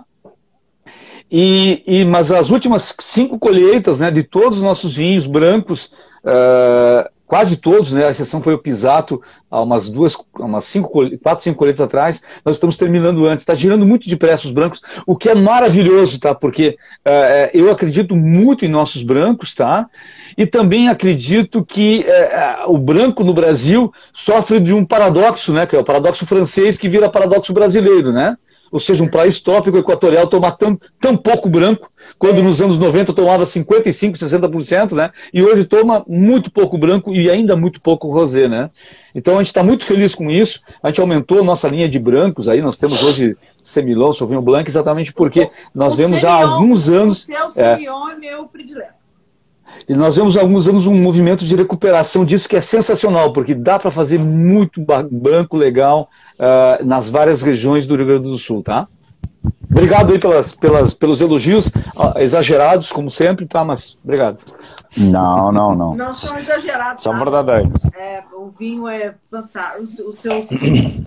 Ah, sei lá, eu sou, sou muito fã. Eu, vocês conhecem Miguel e Lucas, o Semion que ele, que ele, que ele... Bem, o Lucas é, Lucas conhece, né? Já provou, Miguel, o Semion do Flávio? Ainda não, ah, ainda não, ainda não. Eu sei que foi no Descorteados que ele foi destaque, né? Foi o é, melhor é, branco brasileiro. É, o, e a o... também premiou, né? É, de, é, acho que a, Tori, a Toriga Nacional ganhou melhor uh, o Single Isso. Vineyards. É, o, primeiro, o primeiro ano que o Descorteado descobriu vinhos tranquilos, né? Foi isso mesmo, foi isso mesmo, Miguel, tá certo. Ele foi destaque, no outro ano ele foi. Um foi revelação, no outro foi melhor branco, enfim. Mas isso também é relativo. E teve da hora, ele teve acho que 93 ou 92 na Decanter de outubro do ano passado, tá? Foi. Mas o. Mas, de novo, né, o Similon é um aprendizado total, tá, Miguel? Você não conhece, está convidado a vir até aqui conhecer, né? E, e, okay. e aliás, está convidado, né? Todos, todos estão convidados, né? Nós fazemos um bate-bola, né? É, exatamente na busca de melhorar nossos vinhos, tá? Eu Legal. acho que nossos vinhos é. são sensacionais, são quase perfeitos, mas nenhum deles é Deus aí. Nós temos que buscar é. a divindade, tá? Então temos que temos que no, temos que melhorá-los, né? Enfim, sempre tem espaço para para ter observações sinceras, claras, técnicas, né, tá? Relativamente a eventuais ajustes que sempre são passíveis de serem feitos no que tange a enologia e no vinhedo sempre tem espaço, né? Porque, até porque uh, o nosso grande calcanhar de Aquiles continua sendo vinhedo, né? Tecnologia você traz, você traz consultor, traz tecnologia, mas o vinhedo implantado aqui não tem jeito, né? Tá? Isso aqui em qualquer tá região. Tá falando certo? é muito importante, né? Ouvir do hum. Lucas, ouvir do Miguel, olha, sei lá, uhum. se eu fosse você, faria isso, isso, isso. Não sei se ele vai fazer, mas abre para ele uma outra, né? Isso é, não sei, é isso mesmo, essa troca de experiência, né? Isso é muito importante, né, Flá? Entre é, profissionais, é, entre pessoas que estão com a mão na massa, né? É, e tem que ser aquela troca assim que sem, sem, medo, de, sem medo de melindre, né? Porque é, é, é, o, o, nosso desafio como brasileiros, né? E aí o, o, meu importador da Alemanha sempre fala isso, né? Porque ele até conhece bem o Brasil, ele, ele é metido a filósofo, é alemão, né? mas, mas ele é casado ele é casado com uma brasileira, tá? Ele vive criticando o Brasil, né? Alguns aspectos é, emocionais e não emocionais, mas de comportamento brasileiro, né? Que ele diz que nós nunca vamos para o embate, tá? Nós sempre sempre aquecemos, né? Usamos panos quentes nas coisas, tá? Então ele tem uma crítica quanto a isso, mas ele é casado com uma brasileira, eu sempre rio dele, tá? Mas enfim, é, é, o, o, desafio, né, é, é, nós não acharmos que é, alguma opinião aqui ela é diminutiva. Não, pelo contrário, nós estamos buscando sempre melhorar nossos produtos, que nem falou o Miguel antes, né? A gente busca, a gente levanta de manhã sempre querendo fazer o melhor, tá? E fazer o melhor, né? É, às vezes depende, né? Nós temos um, um, um, olhar, né? Um olhar aqui do lado olhando para mim, né? Porque eu só vejo, eu, eu tenho uma autolimitação, nós todos temos uma autolimitação, né? Então, o olhar externo, sem medo de falar o que sente, né? E, e dar opinião é, é, importante, tá? É, é, um grande desafio que é, eu, eu, vejo que às vezes é, não é bem encarado pela média das pessoas, né? Mas é, eu, eu, eu sou muito sou muito receptivo a isso, tá? No sentido de de, é, de fazer cada vez melhor, né, tá? É, é, isso é um facto, né? O vinho não tem segredo, é, mas tu tens a, a, ideia do teu vinho, né? Uhum. E então, por mais opiniões que tu ouças, uh, tu vais conseguir selecionar aquelas que tu achas são, oh, vão agregar alguma coisa diferente Exato. realmente na ideia que eu tenho para o vinho. Uh, então, uh, as conversas, o, a troca é sempre positiva. Eu uhum. gosto sempre de falar com gente que eu sei que vou aprender, que eu vou aprender alguma coisa. Sempre foi isso. Uh, os meus amigos são sempre mais velhos do que eu. porque acho que quem tem mais estrada tem sempre mais histórias, tem sempre mais experiências para, para contar. E, e isso aí faz chegar lá mais rápido, né? então, uh... Muito bem. melhorar mais rápido. Né? Agora né? Exatamente. Agora não, ou seja, agora, ou seja na prática eu quero uma consultoria gratuita de vocês, tá? Aí, viu? Opa! E, eu, eu, eu adoro esse tipo de consultoria que envolve tomar vinho, né? Então, assim. aí, Agora aí, nós, vamos, nós vamos botar o do Lucas na berlinda e você vai falar um pouco dele, né, Ô, Lucas? Falando, inclusive, desse rótulo maravilhoso, né? Ah, o rótulo é uma coisa que deu bastante trabalho fazer, né? Mas a gente conta aí com. Até ele estava assistindo aqui, o Klepper e o Jason, eles foram os artistas que fizeram esse rótulo. A gente é muito grato a eles, né? Por traduzir o que a gente tem de, de ideia de dentro do, da garrafa, né? Eu acho que essa é função do rótulo é importante que converse aí, né? Com a pessoa sem tá a rolha para fora ainda, né? É, eu sempre brinco que uh, vinho não é que nem roupa, né? Que tu vai na loja lá, tu prova, tu olha no provador, bah, ficou legal, ficou bom, vou levar, né? O vinho muitas vezes é uma grande loteria. Tu tá ali, tu compra, né? Uh, sei lá por que fatores, e tu leva para casa e vai saber se tá bom, porque também cada garrafa é uma garrafa, né? Uh, pegando o exemplo aqui do Chardonnay que a gente tava degustando, né? Eu abri ele bem antes da, da gente começar a live. O vinho estava bem aberto tal. Eu nem senti essas questões do, do, do, vinho fechado, tanto quanto o Flávio e o Miguel. E, e, isso faz diferença, né? A forma como as pessoas elas, elas uh, consomem, enfim. Eu acho que o rótulo ele ajuda a superar todos esses desafios, principalmente falando no mercado novo, como é o mercado do, uhum. do mundo do vinho, né? Uh, no, no Brasil, no Brasil, né? Uh, e as pessoas elas muito vão pelo compram o livro pela capa. Então o rótulo nosso sempre é uma coisa uh, que a gente trabalha bastante, né? Mas também dentro do, da garrafa, né? Isso a gente inclusive uh, levou muito do, do que foi feito nesse nesse vinho para dentro do contrarótulo, né? Até quem, eh, se vocês que têm a garrafa aí, vocês vão pegar, vão virar atrás uh, e, e, vão ver que tem. Vou só tirar ele de suporte aqui da, do meu celular, vou botar o do Miguel aqui, depois a gente tira dele. Uh, esse daqui a gente uh, coloca até a, o percentual de cada safra que é usado, então ele é um, um blend de safras, né? Então, 70% é safra 2020, 30% safra 2019, mas ambas as safras são uh, originárias de vinhedos de Montebello do Sul, né? Uh, que é ali indo para Pisato, né? Passa Miolo, passa a entrada da, que vai para Pisato, segue até o final, vocês vão estar em Montebello. Uh, e é de lá que vieram as uvas para esse vinho, né? E uh, os 30% desse vinho, que é da safra 2019, que é um pouco mais antigo, uh, passou por um tratamento diferente de contato com, com madeira, né? Que é uma coisa que muitas pessoas começaram a buscar os nossos vinhos para provar, para conhecer os vinhos do carvalho alternativo, né? Todo, a, até agora a gente não tem nenhum vinho que tem barrica de carvalho no processo tem carvalho, né, como esse caso aqui, que são cubos, né, são quadrados que a gente coloca dentro do tanque, né, uh, se faz uma microoxigenação controlada, toda, toda essa, essa parte que é importante também da barrica a gente acaba fazendo artificialmente, e uh, durante nove meses fica aí com esse corte de carvalho francês e americano para trazer um pouco da madeira, mas 70% do vinho, safra 2020, que foi uma safra bem especial aqui para gente, uh, sem nada de, de madeira, né? Então ele carrega bastante fruta. Uh, o Malbec é uma variedade muito aromática, assim, falando no universo das tintas, né?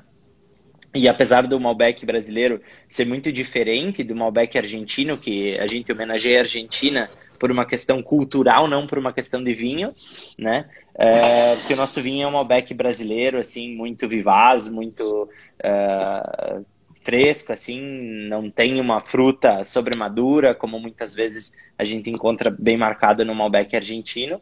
E é, é a nossa visão, né, a nossa forma de encarar uh, o Malbec e obter bons resultados aqui no Brasil.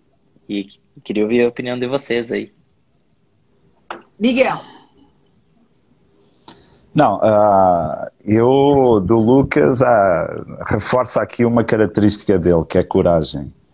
Uh, coragem para abrir, coragem de ser jovem e ter uh, rápido descoberto um, um, um, caminho para a vida dele, uh, de ser empreendedor, que é o que falta, e, e coragem, por exemplo, para essa questão dos alternativos de, de carvalho. Então, um, isso, Lucas, falando do Lucas, né? não estou a desconversar para não falar do vinho. Uh, Uh, falando do vinho, uh, eu, eu conheço, eu nunca vinifiquei Malbec, não, não sei como é que, como, como é, que é a uva. Uh, acreditem se quiser, eu comprei a semana passada no Caetá o meu primeiro Malbec, está ali na, na garrafeira. Então, pode ser estranha a informação, mas, e bebo vinho todos os dias. Uh, mas aquilo que ouço de Malbec é que são vinhos extremamente uh, estruturados, corados, né, encorpados, uh, características que eu não encontro aqui no, no, no, no Malbec da, da, da Fopa e Ambrosi. É um vinho leve, é um, é um vinho de baixa graduação alcoólica, é um vinho fresco, aromaticamente marcado por, por, essa componente de fruta fresca, mas também a, a, a, o tostado da madeira. Uh, e é um vinho para se beber sem, sem grandes compromissos. Né? É vindo do, do dia a dia. Né? Acredito que essa foi a proposta deles para, para, para este vinho. E ah. ele tem uma componente que eu gosto muito no, no, nos aromas, que são uh, o perfil de eucalipto, uh, tem uma parte de, de, de, desse componente aromático que eu, que eu, uh, que eu gosto, que alguns merlots do Seival a mim eh, levam muito para esse, para esse lado. Miguel, o fato do Lucas colocar, né, fazer uso desse carvalho alternativo, né?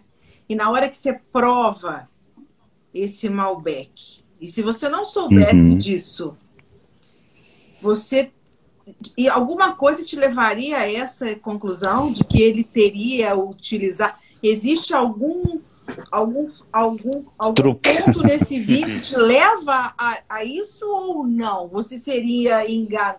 Aí a, a palavra boa não é enganado. Você seria levado. Não, hum. não, não, não, não há engano aqui, né? É. Está enganado. Tanto é que ele comunica, eles comunicam isso. Não, é assim, a, a questão da. Tu utilizaste, Lucas, uma palavra feia, artificial. Não tem nada de artificial aqui, né? Uh, essa questão da microoxigenação. Uh, oxigênio é fonte de vida, né? Uh, então, e na barrica, quando tu colocas um vinho tinto na barrica, essa microoxigenação ela acontece porque a madeira é porosa, né?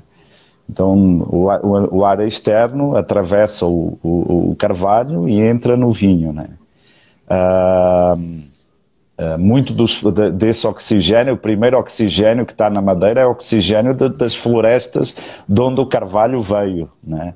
Igual ao oxigênio da rolha de cortiça, que a maior parte dele é português. Depois é que ele é substituído. Uh, e, então há, há uma harmonização diferente uh, né? na, na, na, complexidade aromática, na questão de gosto. Uh, mas isso, tchê, às vezes até mesmo para mim é difícil tu perceberes. Mas, por exemplo, há, vamos falar de. Uh, eu, os, eles utilizaram um alternativo que eu nunca trabalhei, que é os cubos. agora, tens a, a, a serragem, tens os staves né? e tens a barrica. Um, a parte da serragem é, é aromatização. Só tens, uh, só colocas uh, madeira de carvalho, nariz de carvalho no vinho. Tu não tens a componente de estrutura uh, no vinho. O stave, trabalhado com a microoxigenação, já, te, já consegues ter uma harmonização melhor da madeira do carvalho aromaticamente e a nível de gosto. E é treino, Ana. Não, não, não, não, ok. Entendeu? Então, a, aqui é, é, é uma questão de, de, de, de habituação. Sim. Mas o vinho está equilibrado, está tá, tá, tá bem para a proposta que eles conseguiram, quiseram que, que fosse. Né? É um vinho leve, um vinho agradável. E, e, assim, Ana, tem uma coisa que torna muito difícil, no caso especificadamente do Malbec, é, de, de, detectar qualquer tipo de. Ah, foi cubo, foi chip, foi staves, foi. É, que, que é o seguinte: é, além de, de. Depende da forma, como da dose que tu usa, do tempo que tu deixa tem a questão de que 30% só do vinho passou por esse processo, né? De uma Sim. safra que, da safra 2019, que não foi marcada como 2020 de intensidade, é, em específico nesse vinhedo, principalmente. É, então, ele acaba sendo ele, ele acaba sendo muito mais um ingrediente ali no meio do que um protagonista ou algo muito gritante. Então, é, fala muito assim com a sensibilidade de cada um. Tem pessoas que, tipo, sentem muito a madeira, né? E já na hora, ah, esse vinho aqui passou por madeira e ninguém é. nunca fala do, de cubo ou de chip, né? Verdade. É, é uma coisa Verdade. que pro, pro meio do mercado, assim, menos técnico, vamos dizer assim, é uma coisa nova ainda, entre aspas, ou feia em algumas vezes, né? Mas uh, isso torna difícil, até mesmo imagina pro, pro Miguel, pro Flávio, qualquer outro enólogo, de dizer assim, bah, não, vai ser a barrica ou vai ser o cubo que vai dar tal, tal característica, né? E isso falando da leveza, assim, o, o cultura, a linha cultura tem três vinhos tintos, e o Malbec é o menos alcoólico, o mais leve dos três, assim. Uh, e muita gente não esperava isso justamente pelo, pelo cenário que, né, é. e o cenário que se tem na cabeça quando se fala a palavra Malbec, né? Tu fala Malbec, tu espera aquele vinho de, de, de, de clima árido, né? Extremamente concentrado, bastante extração, tal. E nós, o Malbec brasileiro, na visão do Lucas e do Ricardo, né? Não é para isso, não, não vou ficar lá, tipo, macerando a, a, o mosto com a casca 50 anos, né? Não, é, isso aqui é uma desculpa rápida é, comparado ao que tu pode fazer, né? É, bastante delestagem, né? Que é separação Uh, principalmente das sementes ali, né? Uh, a gente faz bastante processo assim para que esse vinho ele fique delicado, né? Ele fique fácil, uh, elegante, porque nós nunca vamos conseguir fazer um Malbec argentino porque a gente faz Malbec brasileiro, né? A gente a uva é daqui, então é diferente, né? Não, não significa que ele é melhor ou que ele é pior do que o Malbec argentino ou o Malbec francês, seja lá de onde ele for. Mas ele é um estilo único, né? E é a nossa. E tem a Paty aqui assistindo a live até. Um, dar um abraço para ela. Visitou... Paty Possamay, né? Ela isso, tá isso. É, visitou a gente, visitou a gente sábado e ela falou um negócio que me marcou muito, assim, que é a, a, a, questão da enologia como muito uma filosofia, assim, né? A, a forma que o enólogo, que o produtor vê, né? aquela determinada situação ou aquele determinado vinho, né? E acho que o Malbec é uma coisa. O Malbec, assim, de todos os nossos vinhos, assim, é, é, é uma questão muito filosófica mesmo, de, da forma como a gente encara o Malbec brasileiro, o Malbec da Serra, né? Uh, eu também nunca tinha, Miguel, uh, trabalhado com Malbec antes de fazer o nosso, né? Uh, e foi uma experiência muito legal, nos estimulou a fazer mais, né? Esse é o primeiro Malbec só que a gente fez, né? Nos estimulou a fazer mais, fazer coisas diferentes e tal. E acho que a gente vai dar continuidade. Vamos ver o que, que, que vai ser nos próximos anos. Ô Flávio, você acha que ele deve dar continuidade ou esquece a Malbec de vez? Nossa, como é que é? Saia justa agora, né? Tá. eu, eu, eu não ouvi a parte inicial. Eu falei com você, você acha que ele pode dar continuidade a esse negócio de Malbec ou ele esquece de vez esse negócio? total continuidade.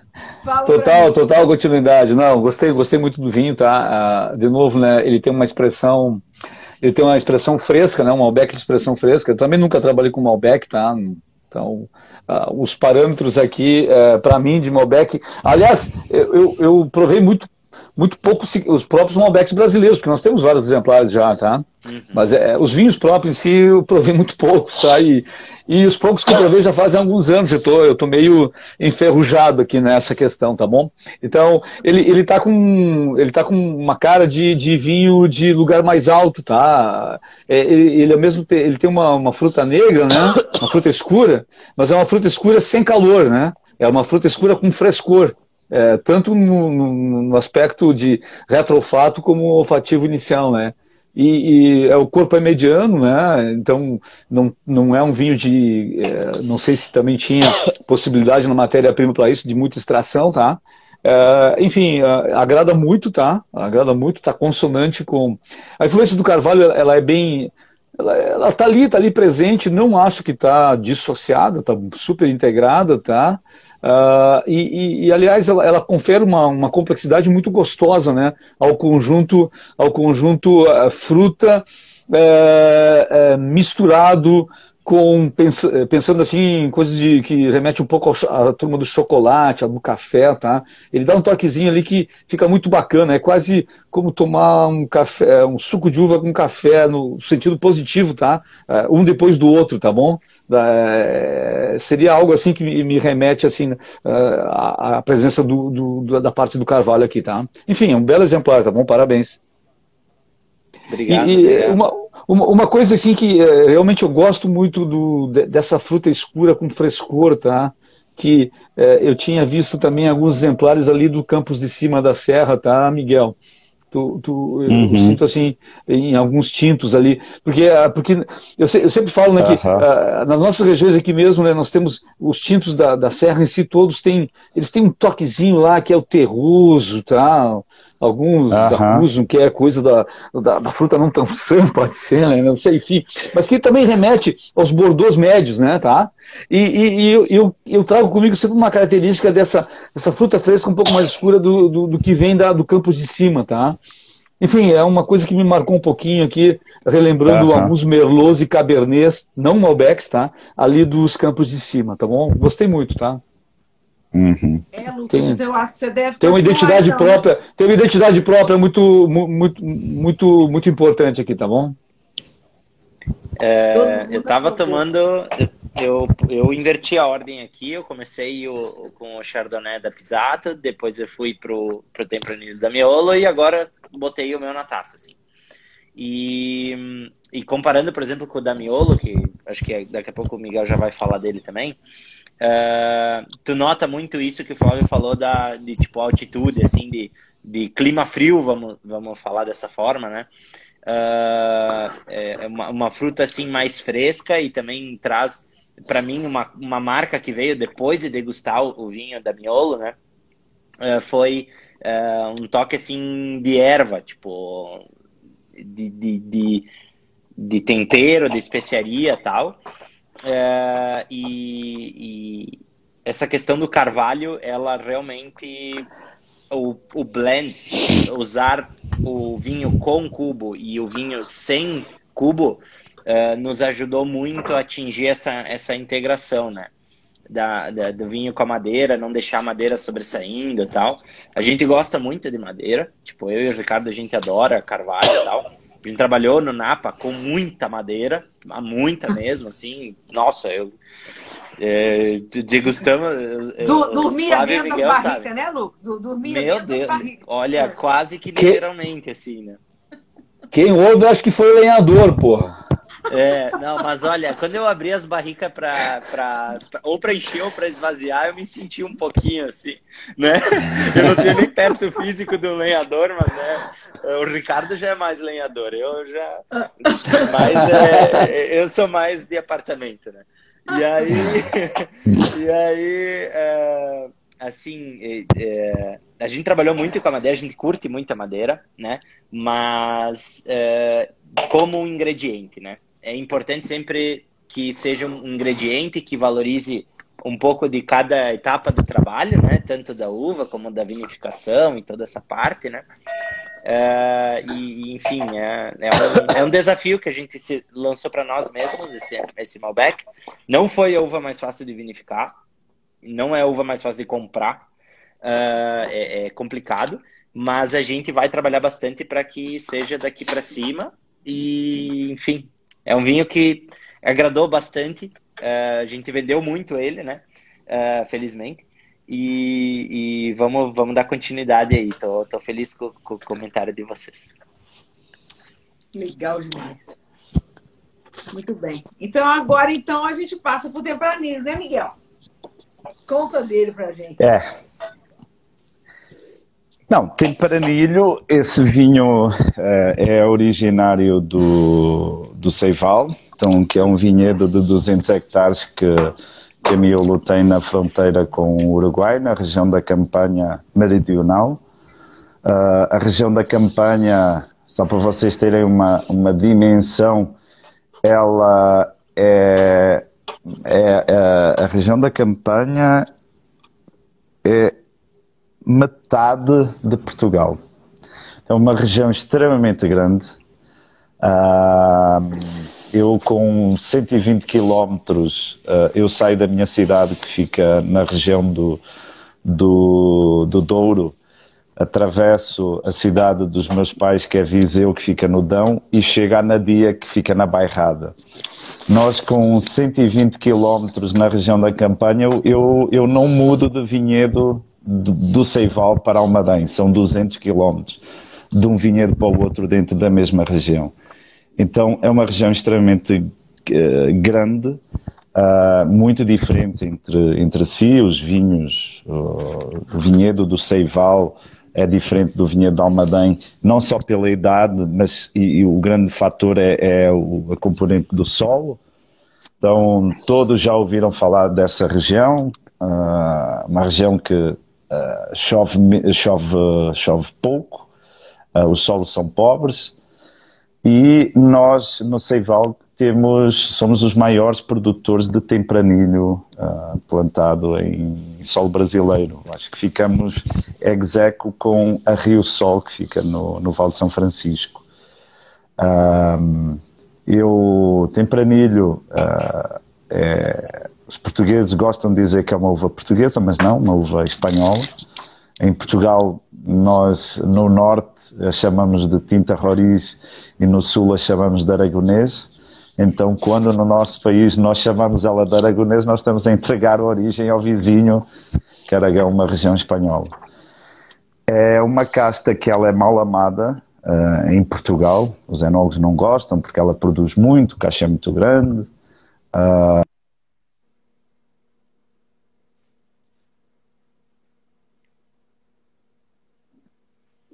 Miguel falhou um pouquinho para mim. É, para mim também. Ah, então. É. Hoje não é o dia da internet, definitivamente, nessa live. É muito pesada a live, eu acho. Miguel, agora, coitado, agora foi ele. E olha que o seu aqui estava bom. Será, será que ele já está correndo, mudando de casa também? Aí eu... eu, eu acho que sim. Acho... Só que se ele for para dar Bruna, ele vai ter que ir até Faria Lemos. Acho que ele vai demorar um pouco para chegar.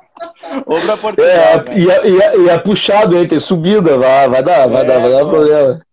Tá louco. Ah, ele vai, ele vai voltar. Enquanto ele não volta, vamos, vamos falar do vinho dele pelas costas.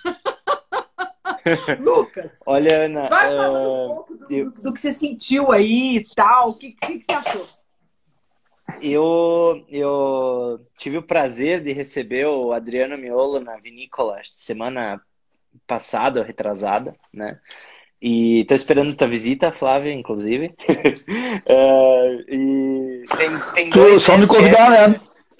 Não, mas tá louco? Eu não te encontro. Tá, sei, acabou, de, acabou de me convidar. Ficou, ficou, ficou na saia justa aí, agora me convidou, gostei. Não, não, eu não, não encontro mais essa figura, né? E, e tem dois ex-chefes meu agora me devendo visita, o Dalla Valle, que me promete e nunca aparece, e o Flávio, né? Então só falta, Pô, falta vocês e, dois. Aí. E o Dalla Valle mora na mesma cidade que você, né? Aí voltou. Não. Voltou. Ó, oh, oh, Fopa, aqui faltou luz. faltou luz, faltou por isso é que eu caí. Putz. Faltou luz. Não, estamos com azar. Bento Gonçalves. O Flávio está em Porto Alegre, né? Cidade grande. Ah, não falta não nada. Cai nunca a internet, não tem. Bom, mas, mas, mas, como eu sabia, eu, eu, ta, eu tava ali, eu, ta, eu tava ali até as 17 horas, tá? Eu sabia que ia ser assim, eu vim para cá, tá? Só, falta, Mas... só falta sair aqui daí. Mas só para fechar aí o tempranilho, fecha, fecha. Uh, é, uma, é uma casta que os enólogos, uh, portu, os enólogos portugueses não gostam muito por causa dessa questão uh, uh, de heterogeneidade até na maturação. Dentro do mesmo casto encontras grãos que ainda não fecharam o pintor, por vezes, né? E outros que estão uh, em desidratação. Um, mas é uma uva que eu gosto. Uh, uhum. Que eu gosto, uh, que ela, é uma uva que quando nós começamos a colheita, nós ficamos sete dias a recebê-la. São quase 20 hectares de, de, de, de, de tempranilho e ela é muito, é muito vigorosa, né? E em 2018 eu acredito que tenha feito os, os melhores tempranilhos da minha vida até hoje. uhum. e, e esse vinho aí é um vinho que traduz muito aquilo que cada vez mais é a minha maneira de interpretar e fazer os vinhos que é com uma enologia pouco, pouco aditiva, então não é de fermentação espontânea, se bem que nós não exploramos nesse rótulo essa, essa questão. Um, só temos um rótulo que fazemos a, exploração dessa, dessa não prática, que é o, o gamé. gamé. Uh, e, e, é um vinho que foi um, um uma deu uma certeza, né? Um, ele tem 14,5 em álcool e, e deu a certeza de que, de que não precisas ter medo, né? Tens, tens que ter, tens que, tens que correr, se tu queres fazer algo diferente, tu tens que correr riscos. Tu tens que sair da tua zona de conforto um, e para conseguir algo diferente, não é? Porque senão vais estar sempre a trabalhar a mesma coisa com outro hobby. É. Um, e, e, e, e, é um vinho de maceração longa, ao contrário do Malbec. Então é um vinho uh, que nós exploramos o máximo a uva no vinhedo. Um, a Tempranillo ficou praticamente sem folhas nesse ano, só ficou com os cachos pendurados. Então, uma colheita uh, tardia e uma maceração longa. Eu gosto muito de trabalhar os vinhos com remontagem aberta também. O Foucault falou do Delestage. Não tenho, como nós temos um volume muito grande, eu não consigo fazer todos os Delestages que eu, que eu podia, que eu possa, uh, porque estamos a falar de 2 milhões de quilos de uva uh, tratados com, com, o mesmo carinho que o Flávio trata as dele, que o, o Ricardo e o Lucas tratam as dele. E, mas gosto muito de trabalhar os vinhos com arejamento e uh, para essa parte de limpeza aromática, explorar mais a, a fruta da uva, né? E e depois a parte da madeira nesse vinho é algo. São barricas usadas, uh, não são barricas novas. E, e é uma. Mas são barricas, ok? E, e é, é, isso aí. É esse, esse vinho que nós faz, fizemos, uh, sei lá, uns seis engarrafamentos em cima desse vinho. Uh, diferente talvez dos dois vinhos anteriormente, que são vinhos de um lote único, né? Uh, onde tu, que eu acho que isso é, uma, é, um, é um diferencial muito, muito grande, uh, quando tu, quando tu, eu acho que eh, no volume o segredo está em tu sempre conseguires manter o, o, o padrão, né? Uh, então é fácil, eu acho, né? eu não estou eu não estou a, a, minimizar ninguém, mas quando tu tem, eu fico muito feliz quando tenho vinhos de um lote só, porque tu chegaste naquele resultado e engarrafou é aquilo. Agora, quando tu partes de um volume de um milhão de litros ou de 100 mil litros, tu não consegues engarrafar. Não há produtor no mundo que engarrafa 100 mil litros no, de uma vez. Então tu tens que fazer, uh, tu tens que fazer vários engarrafamentos em cima desse corte. Eu acho isso um, um, desafio muito grande para as empresas, para, para os volumes grandes. É, é, essa, é manter essa, essa unidade, não é? E nisto aqui, essa unidade é muito mantida por, pelo Adriano, que é, que, que é o cara da miolo, né? Miguel, eu tenho aqui o, o, acho que eu, não sei se foi o primeiro lote, um dos primeiros, que é o rótulo antigo. É o rótulo antigo, é, é. mas é 14,5, né? É nobre. 14,5, isso. Eu tomei é, já uh -huh. o 2020, Miguel, é. foi sábado. Aham. Que daí é 13,5, né? Ele é um pouquinho menos. Isso, não, é. Exatamente. E, É um estilo diferente. assim, dos três que, que, eu, que eu tomei, assim, né, do, recentemente, né, eu sou um fã do Tempranillo da Miolo, desde a linha seleção, que tem o corte Cotoriga, né, até Uhum. a linha reserva, eu acho que a linha reserva da Miolo, todos, assim, é um baile para quem torce o nariz pro vinho brasileiro, assim. Quem torce o nariz pro vinho brasileiro tem que ir no mercado mais próximo que tem, provavelmente vai ter miolo reserva, vai lá e compra porque, tipo, o que entrega tá muito acima do preço que, que se paga, assim. É, todos, né? Mas o Tempranillo em especial acho que é um, um vinho muito diferente. Eu acompanho já algumas safras dele. Até o, o Adriano falou que eu sou um fã da Miolo e sou mesmo descaradamente. Estás com moral. e te- toda vez que as pessoas vão lá na vinícola, eu mostro a nossa adega, né? Que tem vinho da Pisato, tem vinho da Miolo, tem vinho da Donguerino, tem vinho de um monte de gente, sempre mostro, porque né, o pessoal fala, ah, mas ah, às vezes, né, na paixão, no calor do momento, ah, mas o teu vinho é o melhor que eu já provei no Brasil. Eu sempre digo, não, não. Tipo, nós somos um bom vinho, mas vai e prova desde a linha seleção até o Sesmarias. Vai e prova desde o do Fausto até o DNA que tu vai ver grandes vinhos. E acho que o Tempranillo, assim, é um, um que para mim é unânime de várias safras que eu tomei, assim, é um vinho com muita personalidade e tal. Uh, e esse específico que tu mandou para nós, né, que, que tem a medalhinha aqui, uh, uh, eu provei ele logo que foi lançado o novo rótulo, no, ainda no ano passado, e tô provando agora de novo, assim. A evolução que ele teve dentro da garrafa foi muito forte, assim. Tá, tá bem equilibrado, tá muito bom. Eu abri ele uma hora mais ou menos antes da gente começar a live, então estamos falando aí das, das 7 até as 10, são três horas aberto. Uh, e tá um vinho fantástico, assim. Uh, para quem não conhece a campanha, acho que degustar um vinho desses, ainda mais da safra 2018, é um belo cartão de visitas. Uh, e parabéns aí, Miguel. Acho mais um grande vinho que a Miolo faz. Sou, sou fã de carteirinha. Obrigado. Flavinho. É, baita vinho, né?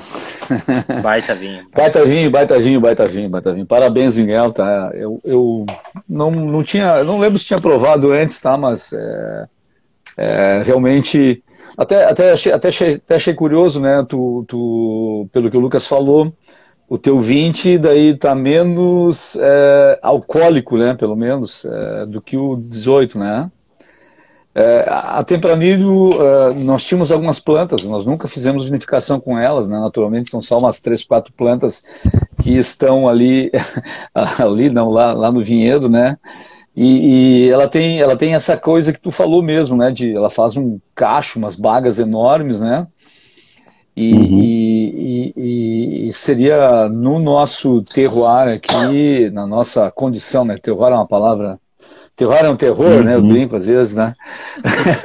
dependendo, dependendo de como é que tu fala do terror, vira um terror, tá? Ou depende do que tu quer tirar do terror, tu faz um terror, né? Se for ignorante, o I cai vira terror, né? É, mas é, é, uma uva que realmente ela talvez precise, né, de uma, de uma estação um pouco, um pouco mais longa de amadurecimento, né?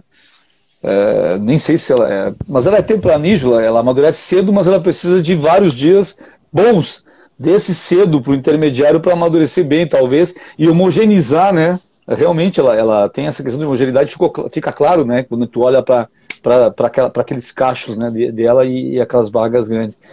Mas o, o, depois tu pode comentar sobre essa questão do álcool a menor na, na 20, né? Mas enfim, uhum. a, esse vinho aqui está muito maduro, né? Ele, ele, ele, é, ele dá para sentir que ele é de uma fruta madura, né? É, é uma fruta que é, não vamos falar em pacificação, né, irmão? Porque pacificação nas nossas regiões, por mais seco que faça, nós temos uma. Eu sempre falo que as regiões é, do sul do Brasil, né? E, e, e, aqui do Uruguai também, elas têm uma umidade, elas têm uma umidade intrínseca, né? Que quando tu pensa em pacificar é um certo desafio, né? Tá? E, e, tem a ver com a nossa posição geográfica e tudo mais, e por que não também influência de matas, campos, bacias hidrográficas e afins, né? Mas esse aqui especificamente está com um jeitão, tá? Maduro, a lá, a lá lugar desértico, né? Muito maduro e, e, e, tem, tem aquela coisa, sabe, que às vezes tu procura alguns tempranilhos, é, tem poucos aqui, né? Mas volta e meio tu procura aquela coisa mais madura que tu, tu encontra talvez lá no, na Espanha, né? Sabe, aquela coisa do porque a Espanha, uhum. de certo modo, é árida, né? Boa parte dela, tá? Faz vinhos modernos nesses últimos décadas, né? Mas antes fazia sempre aqueles vinhos tradicionais, né? Que também sempre eram de fruta muito madura pela característica local. Mas tu sente aqui esse lado uh, bem eu não digo que seja incomum, né, mas não é do nosso dia a dia, né, na, nas nossas regiões aqui de, de, maturidade, né. O álcool é só um detalhe, tá? O que tem aqui mesmo é esse lado uh, bem maduro, tá? Que daí sim é, tem a fruta vermelha, mas é quase aquela fruta vermelha que você bota lá na frigideira para fazer aquela calda e jogar por cima do sorvete, né? Ou da, ou da batida aquela de mamão, né? Para fazer aquela sobremesa maravilhosa, tá? Isso aí levanta muito, fica muito claro. A questão de, é, de tabaco também. Tá, tá, parabéns pelo vinho, sensacional. Não, não tinha, eu acho que não tinha tomado antes, tá muito bom essa, essa edição aqui, tá? E, Obrigado, ah, e quanto à boca, né, um corpo, um corpo realmente que tá, deixa claro, né, que tu fizeste uma opção extrativa, né, a maior, e, e ele marca muito, né, então te marca, marca, fixa, né, e prolonga, né, o teu retrofato continua e você conta, e um, dois, três e segue, né, tá, o retrofato está ali subindo, muito bom. Uh, é, é, um, é, é, um facto. Uh, você tinha falado da porque é que o 2020 tem menos álcool é. que o 2018.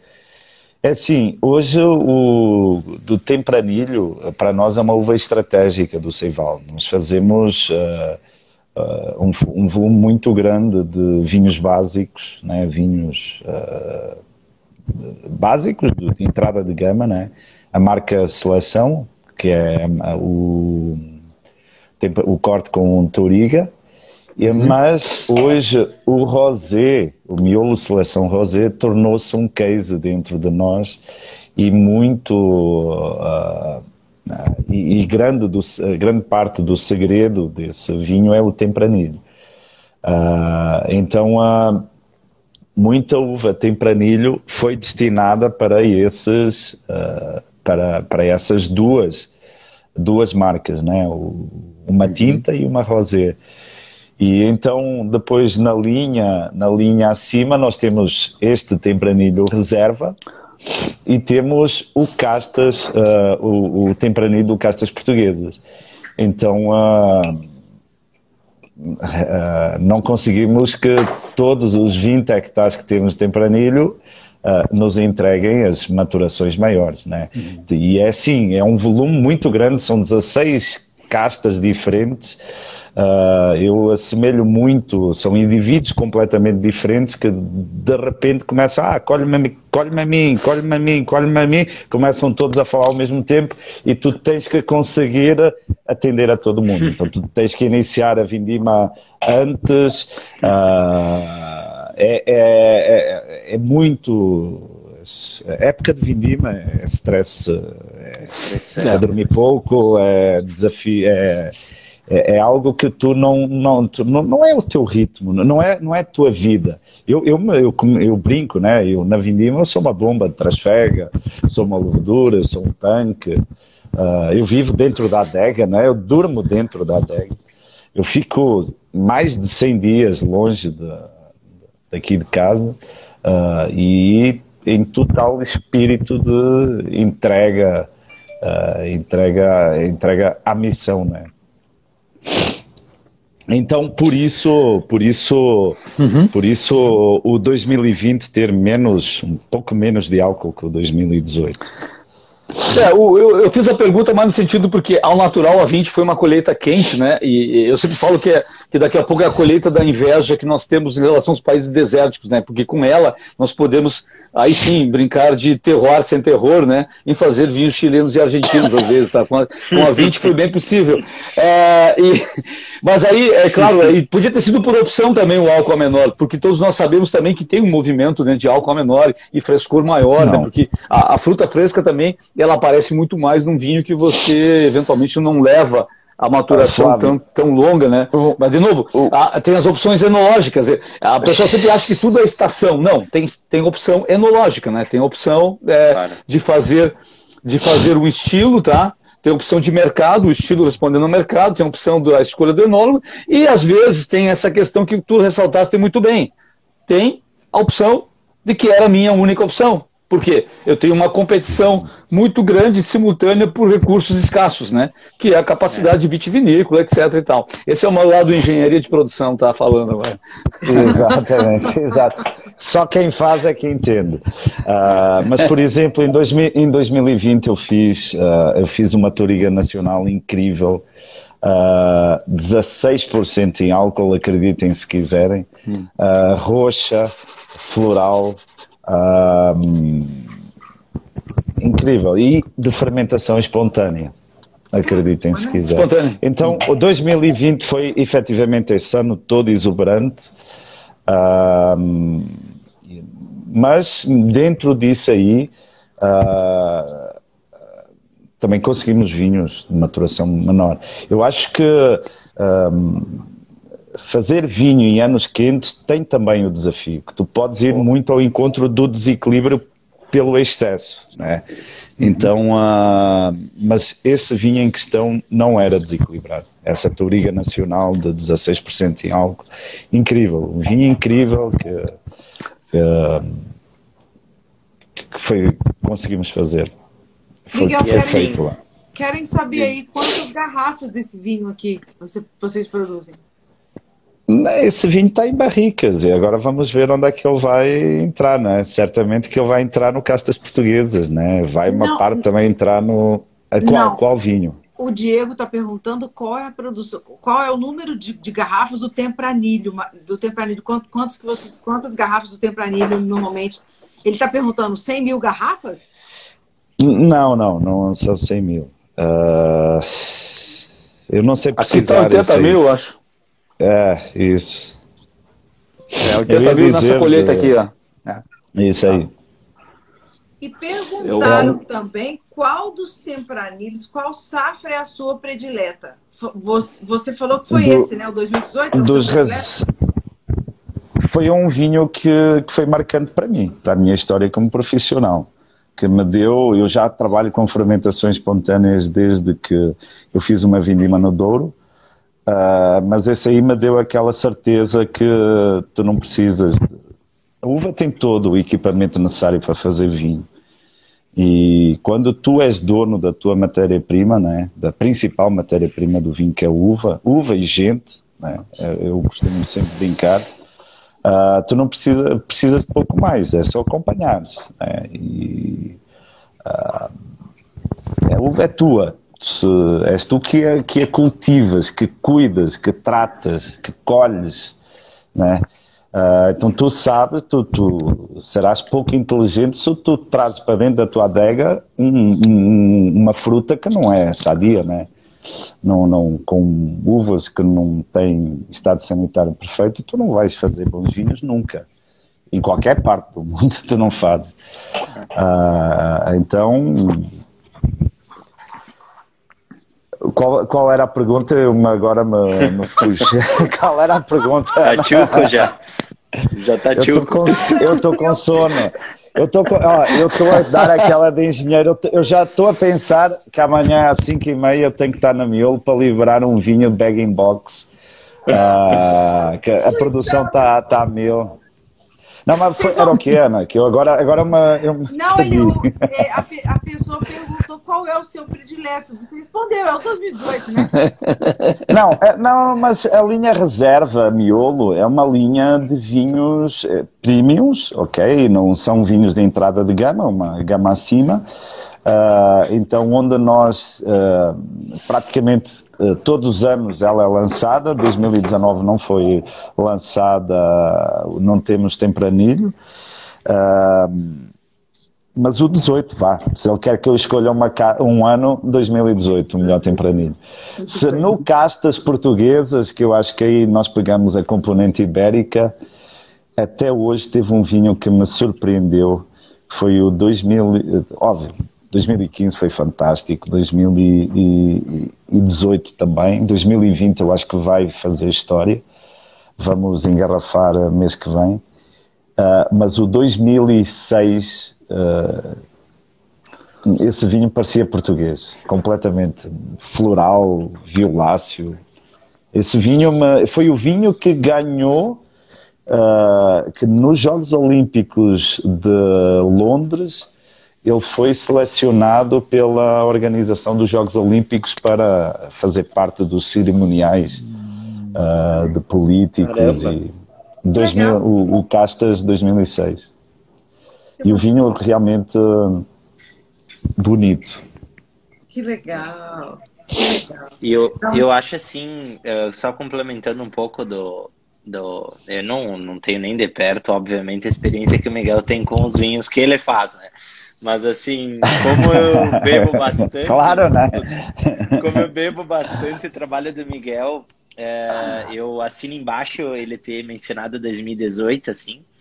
É, e uma coisa que me marca muito desse, desse vinho específico. É, ontem eu e o Ricardo a gente degustou um Merlot 2018 italiano. Nunca tinha tomado um Merlot varietal italiano primeira vez. E ele também tem fruta madura, ele também tem uh, essa, é, essa questão assim muito madura, que até a Flávia comentou. Mas uh, o que tem o tempranilho que faltou no vinho de ontem, por exemplo, era uh, vida, tipo, a acidez assim, ela, te, ela não, não, não, foi, não, não se abriu mão de um frescor mesmo sendo um vinho maduro, alcoólico, uh, bem encorpado tal, a acidez ela tá ali presente, deixando o vinho, uh, tipo, tu tá sempre querendo tomar mais uma taça. Ele não é um vinho enjoativo, tipo, que é muito comum do desafio de, de climas quentes, de, de safras né, atípicas e áridas aqui para nós, né? Uh, a, a, gente uh, costuma ter vinhos vivazes, né? Vinhos bem frescos e tal. Mas quando tu fala ali, eu trabalhei em Cádiz, né, em 2015, que é uma região extremamente seca e quente pra caramba. E, tipo, a gente fazia análise de pH e dava, tipo, 4 e 4. Né? Eu nunca tinha uhum. visto isso num vinho na minha vida, assim. É, e aí tinha que vir lá com 2 gramas, 2 gramas e meia, 3 de ácido tartárico para o vinho baixar para 13,7, 13,6 e, e assim é, ficava chato ou quando tu corrigia ficava desequilibrado. E acho que o, o tempranilho assim ele é maduro ele é ele é persistente ele é volumoso ele tem toques adocicados de, de fruta sobremadura mas ele em nenhum momento abre mão de, de uma boa acidez assim. O que deixa para mim a safra 18 das muitas que eu pude acompanhar também acho que é a minha favorita aí dos, dos, dos recentes pelo eu... menos Ó, oh, eu não tenho o Tempranilho comigo, eu só tenho o vosso vinho, o Chardonnay ah, da, da Pisat e o Malbec da. Eu tenho umas aqui, eu te vendo, Miguel, se tu quiser. ah, ok. um, um... Ei, na próxima, na próxima eu te envio aí um, o, o Miguel. Tá ok. trocamos, eu, trocamos com o Similon. É, não, eu vou mandar para ti o teu tempranilho, né? Já que tu ficou sem aí. Ah, tá. é, é, muito bem, muito, muito bem, seu Miguel. Esse é o Miguel. Meninos, é, eu já, o Miguel, coitado, já está na, na, prorrogação, né? No segundo tempo de prorrogação. Eu quero que vocês Eu nem falem... sei que hora é, mas eu já, então, eu já estava dormindo. Dez, são 10, são 10.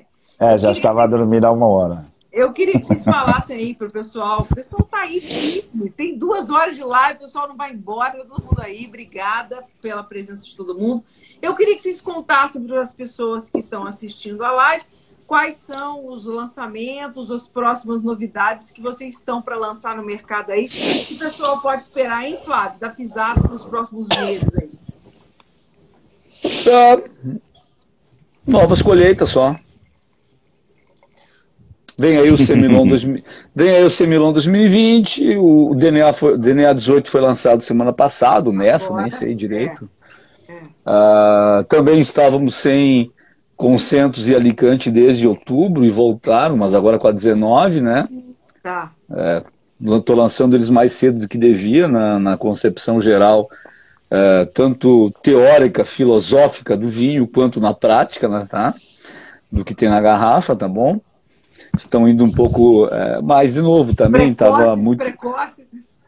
É, pô, geralmente o Alicante devia estar sendo vendido 16 agora, né? Tá dentro do histórico dele de. Mas, é... mas de novo, né? Eu acho que tá um bom vinho, né? Tem para quem tiver paciência vai vai dar muito prazer ali na frente também. Acho que agora também, né? Claro, é um vinho um pouco mais de mesa, né? Do que bebericá, né? Tá? Não é vinho de mesa a, pela nomenclatura sábia brasileira de, de rótulos, tá? Ah. Nós temos uma nomenclatura muito sábia no Brasil, tá? Vinho de mesa, vinho suave, tá? Mas, o, é, mas é um vinho para a mesa, né? Não de mesa, tá bom? E, enfim, é isso aí que nós temos, tá? O, voltou aí o Rosé e o Chardonnay, né? Ambos da colheita 21. Enfim, não tem nada de muito novo aí, não. Ah, o, vinho, o vinho também não é nada muito novo, né? É algo assim que tem alguns séculos de vida aí, não? Um pouquinho mais, talvez. É, Mas enfim, é, não tem nenhum rótulo. É, não tem nenhum rótulo novo vindo para. Ah! Tem sim, na verdade tem aqui, ó. Ah, Putz, eu estava esquecendo. Ah. Eu estava esquecendo aqui, na verdade não é um vinho, não é um, lançamento uh, fora das linhas existentes, tá? É um pouco a mudança de filosofia do Pisato Cabernet, tá? Ah, tá. Mudou então, o rótulo. Agora ele né, se, inclusive. É, mudou o rótulo. Agora ele se, ele se, ele se chama Cherkio, de, que é o aro aquele da, que envolve a barrica, né? Que, que prende as aduelas do barril, né? Tá? E ele se, chama, se chamou, apelidamos ele de Cherkio, né? Porque é, no sentido que ele está agregando, a partir da colheita 17, ele agrega cabernês, né? Não é mais. Então, o Pisato sempre foi só uva do Vale, né? Então, nesse caso aqui, tem uvas do Vale, de Doutor Fausto, e também algumas uvas das regiões, de outras regiões do Rio Grande do Sul. Então, a partir do 2017, eu tenho uma nova roupagem, porque também muda o que tem aqui dentro, tá? Que é, essa, essa, é esse mix, é esse blend, né? De vinhos Cabernet do Rio Grande do Sul, tá? De outras regiões também. É, explicitadas estão apenas as vinhas do Vale e as vinhas do, do Dr. Fausto, tá? Mas tem mais dois, é, duas origens do Rio Grande do Sul aqui dentro, tá? Por enquanto nós não estamos falando quais são, tá? É segredinho da gente, por favor. Tá? Então, então, a, novidade, a novidade não é novidade, é, é, é, o rótulo é novidade, tá? E o conteúdo provem, né? Aí, tá? Aí tá, tá aberta, é. É, eu, eu vou, vou, vou. O, o, seu, eu, eu sou muito suspeita, eu gosto muito do seu alicante, dos do, o branco semillon, meu predileto, dos tintos. Eu tô com o seu Plínio, o Concentos é um espetáculo, mas eu sou muito fã do seu Alicante Boucher também. Acho ele muito, muito bacana, ele é muito diferente, ele é muito, sei lá. É, ele, ele tem um DNA. Ele é exótico, né? Ele é muito exótico. É, ele é exótico, ele é exótico, ele é exótico, não, não agrada todo mundo, etc. Mas tem aquele apelo, tem aquele apelo que tem algumas, nós temos, são uvas nossas mesmo, né? Nós temos três, três é, exemplares que, é, que são Semilon, o Egiodola, que daí tem mais produtores do que o próprio Alicante Bucheiro. Semilon, se não me engano, não tem mais ninguém fazendo, né, tá? E nós também começamos a fazer agora há pouco, né? Que é uma retomada de vinhedo não do vinhedo antigo do pai, né? Que o pai nos anos 70 tinha muito Semillon, tá? Ele falou, não, Semillon ele foi... fala, Semillon eu é. conheço há muitos anos.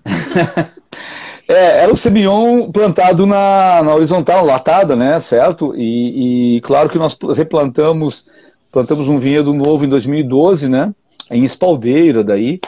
É, exatamente pela lembrança de uma das parcelas de Semilon que nós tínhamos nos anos 70, porque das três, duas delas nem mudavam de cor, elas ficavam azuladas, tá? Ainda, a gente colhia azulada. Mas uma delas, numa posição bacana, de terreno magro, né, não tão rico, ela sempre ficava dourada, tá? Então, usando a mesma geografia, nós plantamos em espaldeira e está funcionando muito bem, obrigado, apesar que é um aprendizado, tá? Nós não. Cá entre nós, né? Pô, é, é um voo solo ali, né? Tá? Não tem comparação aqui, não tem parâmetro de comparação na nossa realidade não tem outro Semillon, né? E nós mesmos não temos experiência de vinificação. Então, estamos não é que estamos aprendendo com ele, estamos descobrindo, tá? Sim. Qual o caminho tomar ali. Tanto que eles têm diferenças razoáveis entre a primeira edição, que é a 17, e a que nós vamos lançar em agosto ou setembro, que é a 20, tá? Então, e daí nós temos ele, temos o Alicante também, que é um, algo que eu acho que quem tem lá no Nordeste, a Rio Sol, né, Miguel? O, do, o Henrique lá em cima O faz um. Alicante. Aham. É, o Alicante, é. E tem a Geodola, que também, então são três, são três vinhos assim que são bem, sabe, Que ele fora da também curva. tem. Que ele Hã? também tem. O, o Geodola, o Ricardo também tem, eu acho. Ele tem? É? Ele É, eu sei a que quem tem a, a Cave de Pedra tem o pessoal de, da, daquela vinícola de, de Gramado, Canela também tem, né, o Geodola. Mas o, são três casos assim que é difícil ter parâmetros de comparação. Então o exotismo, né, somado também com alguns, no caso do Alicante Boucher, né, um rótulo assim que é um tanto fora da curva também, né, aquele Ele negócio é do veludo azul, do, Ele é é, e maravilhoso. É, são coisas assim que nós estamos aprendendo com elas e não temos muitos parâmetros de comparação, né, tá? Pelo menos na nossa geografia, tá? Ele é maravilhoso, ele, ele, é, ele é fantástico, excelente. E é, você falou, o rótulo é maravilhoso, né? a cor, aquele azul, muito bacana. E, e, e a miolo, Miguel? Ah, O Miguel Não. tem um, um- um- a- a- E o gamé? Já acabou, Miguel? Está quase. É um- Não, eu, eu, eu gostei muito da, da primeira resposta do, do Flávio. É, safras novas, né? É nova safra de todos os vinhos. Não tem e realmente a última grande novidade disto dos vinhos foi, foi na região de Champagne com o Dom Perignon. É a última grande novidade no mundo do vinho. É essa, é o champanhe. O resto Miguel. andamos aqui só a, a trocar rótulos, né? Não, mas eh, nós temos, temos a. vamos, vamos lançar a, a- a reedição da coleção que nós inti- intitulamos de Lendários. Então, são sete vinhos tintos ah, de- dos quatro vinhedos que nós temos no Brasil. Então, as, melhor, as, as sete melhores performances em vinhos tintos. Todos vão ser reeditados.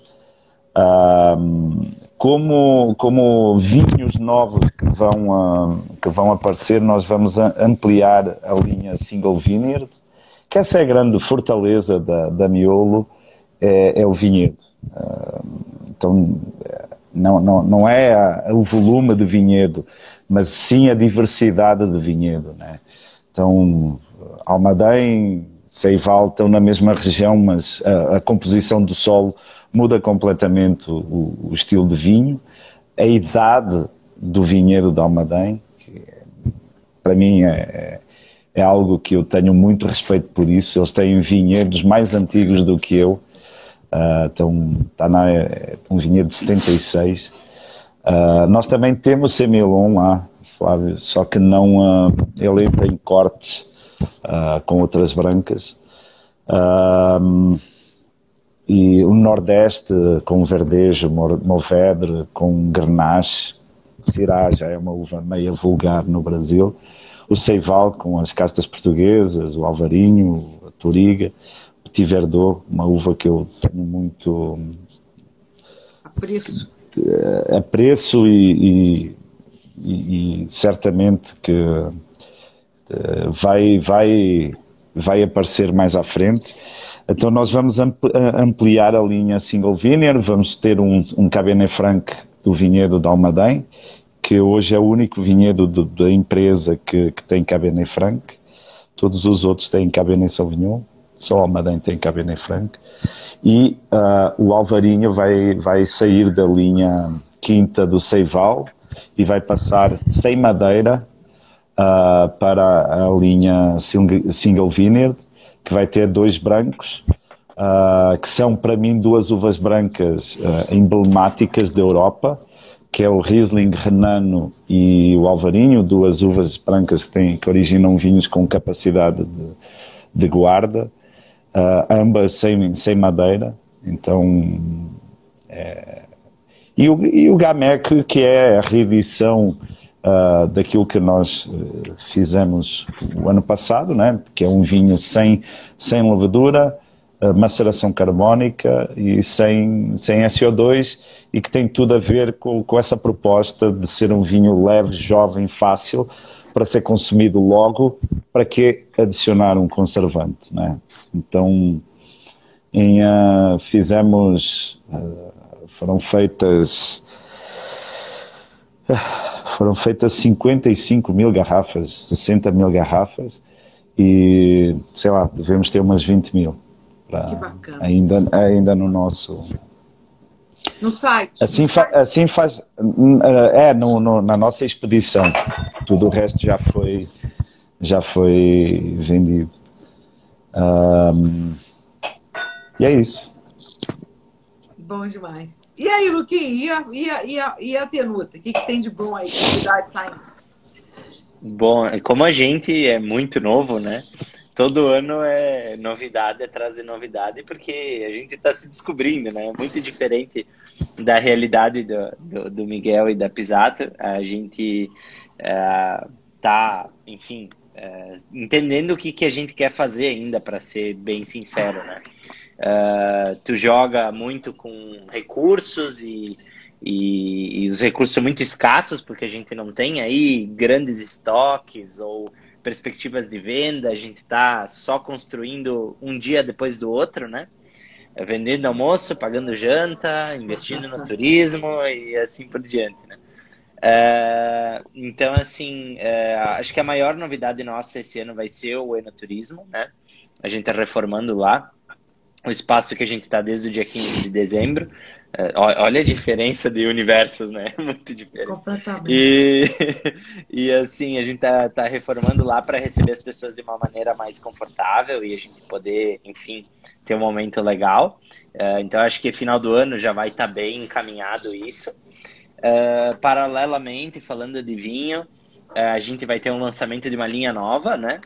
A gente vai fazer que, que são variedades assim diferentes do que a gente trabalha hoje, né? Uh, e variedades, uma das variedades eh, me, me estimulou muito a visita que eu fiz para o Alessio lá na Quinta do Seival, uh, trocando ideia com ele, a gente vai lançar um vinho, e quando a gente lançar, Miguel, tu vai entender na hora. Uh, e que me animou muito, assim, vai, vai, vai, vai ser uma grande novidade para nós. E uma coisa que, que vai marcar muito, assim, que é a primeira vez que eu falo sobre isso. Acho que eu guardei essa informação para liberar numa live importante como essa, né? Muito bem. Tá aqui com vocês, né? É, esse ano a gente vai fazer o primeiro vinho fora do Brasil, né? A gente vai fazer um vinho, uh, uh, vamos fazer um vinho lá na Califórnia, né? A gente terminou a parte burocrática uh, semana passada, né? Disso. Uh, infelizmente, acho que eu e o Ricardo não vamos poder acompanhar de perto, né? Uh, porque não, nós não temos visto nem nada do tipo e agora está suspenso. Uh, mas a Tenuta moveu assim um, esforço mais do que a gente podia, mas para realizar esse sonho que era também explorar fora daqui, trazer novas visões assim para nossa filosofia de fazer vinho. Uh, e, e, mas assim, isso é uma coisa só de informação que vai ser soltada aos pouquinhos, né? Uh, acho que o, o, mais, mais urgente é o enoturismo, as novas variedades, a nova linha. E, e dar continuidade porque deu certo, rever estratégias que não deram certo, porque tem isso também, né? A gente aprende todos os dias, a gente tem que ter humildade de entender que às vezes as coisas não são como a gente quer e, e precisa refazer, né? Então a gente está nessa fase de reconstrução também e trabalhar, né? Bastante. Espero que seja um ano de boas vendas como no, no, no ano passado. E, e, é isso, basicamente isso aí. Bacana. Gente, então para vocês se despedirem do pessoal aí, é, antes de ir embora, eu gostaria que vocês falassem, dissessem aí o que, que o que, que vocês querem deixar de marca dentro da história do vinho brasileiro? Vocês querem o legado que vocês querem deixar, né? O que, que vocês gostariam como vocês gostariam de ser lembrados, né, no futuro com relação ao vinho, com relação a essa história do vinho brasileiro, né? Já agradecendo a presença de vocês, do povo que está aqui e para vocês darem o seu boa noite aí, assim, com, uma, com essa mensagem boa, em Miguel?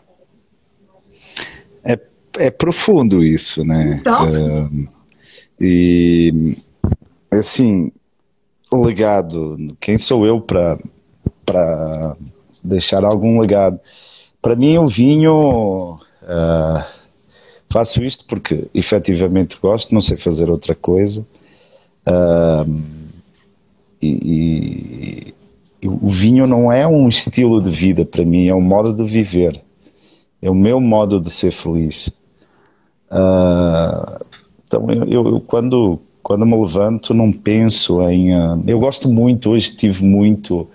Tive, saí de, de carro da Miolo e saí com uma sensação bacana. Eu gosto que as pessoas. Uh, eu gosto de, de, inundar as pessoas com, com a minha paixão pelo vinho. As pessoas que trabalham comigo diretamente, uh, que me veem todo louco, lá com uma touca na cabeça, andar para trás, para frente, a dizer o que tem que ser feito.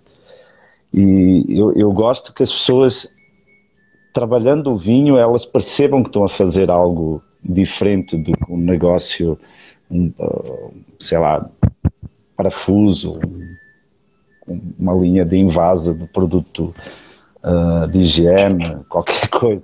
Uh, o vinho é, é, é, um elemento civilizacional, né? é, transporta, atravessa a evolução do, do homem um, então, legado acho que é de alguém que, que de verem alguém que faz aquilo que gosta e que faz com toda a sua intensidade. É a única coisa que, que, que, que eu que eu gostava que as pessoas uh, tivessem nas suas vidas olhando a minha forma de viver. Só isso. Bacana. E você, Luquinha? Você é muito novo, né, Luquinha? Você pensa nisso? O que você quer deixar para trás aí? Eu agora, sinceramente, estou pensando o que, que eu tenho que deixar para frente, né? é mais do que tudo, assim, é, é, como é que eu posso dizer? Uh, eu espero ter energia, assim, é, junto com o Ricardo, para a gente tocar os desafios que é, é não só fazer vinho, mas uh, empreender no Brasil e tal, é um país em formação, né? Uh, então, uh, eu sempre peço todos os dias, assim, bastante força, né? Para para ir tocando o projeto e fazendo as coisas, não desanimar com os desafios que vão aparecendo, né? Uh, e, e, espero que quando tudo que eu peço, né, aconteça, ou pelo menos uma parte disso, né? Eu quero olhar para trás e ver que vai continuar, que vai ser um negócio perene, que vai, sabe, como a gente vê tantas vinícolas aí, né, no mundo inteiro, uh, tem uma frase célebre que é que fazer vinho, sucesso no mundo do vinho é fácil, né? Difícil são os 200 primeiros anos, né? Então, assim, uh, tem muita coisa pela frente e é, se a gente poder só ver a coisa andando, né? A, a, no meu caso, assim, a tenuta continuar, né? A tenuta continuar com, os, com a filosofia que a gente tem de ver o vinho com carinho, de ver uh, o vinho do jeito que a gente acredita sendo feito, sendo uh, continuado, eu já estou feliz, assim. Não precisa ter o vinho. Eu sempre brinco com o Ricardo, né? Ah, um dia talvez a gente vai ser um vinho, né? Um dia Hum. talvez a gente vai ser, vai ter lá o vinho o Ricardo Ambrosio e o vinho Lucas Sopa, né? Como tem o vinho Luiz Valduga aí, né? Muito bom. né? Talvez um dia a gente vire um vinho para ter sido né, os primeiros a começar o negócio. Talvez Muito isso bom. não aconteça e não faço questão que aconteça, né? Eu quero, eh, enfim, só que o, que o negócio continue, que seja bom e que só cresça. Não, pro- providencia um herdeiro aí que, que vai rolar. Calma, Ana, calma. Primeiro, Fala primeiro com a tem que Roberta, que, eu pagar- já encomendei. Primeiro tem que pagar a reforma do enoturismo, depois eu penso em filho. Muito bem. E você, Flávio? Que, o Flávio já está num contexto assim de, de um passando para o outro, né, Flávio? É, É, na prática eu não queria deixar legado nenhum, né? Eu queria ficar aqui para sempre, né? Não, esse negócio de deixar legado, pô. É, eu, eu já não sou dos caras que gostam de falar do vinho envelhecer, né? Eu não quero envelhecer, eu só quero amadurecer e ficar ad infinito maduro e pronto. É aí, e com corpo de jovem, né? De preferência. então eu não quero deixar legado nenhum, entendeu? Eu quero ficar aqui, tá? Para sempre, Deus, tá? O legado sou eu. Que saco, né?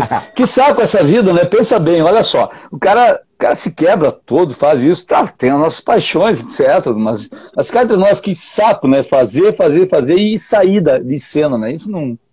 Eu não quero ser um rótulo, não, tio. Eu, quero, eu não quero ser um rótulo, eu quero continuar fazendo e bebendo, tá?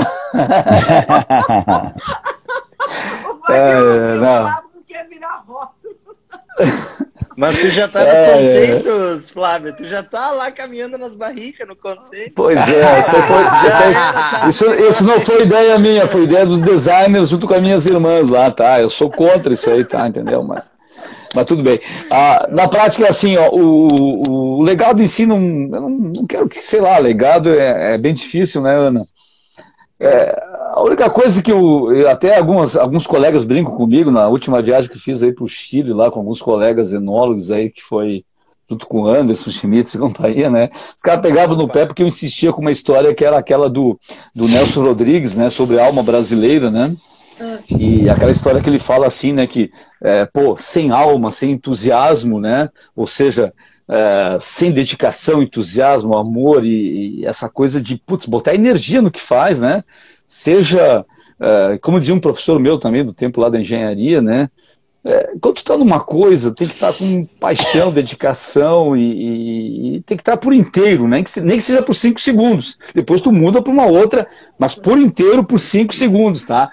Enfim, é, isso que eu quero que fique, tá? Relativamente ao que eu posso deixar por aí, tá? Não vejo assim como sendo no vinho ou especificamente em outra atividade, etc, tá?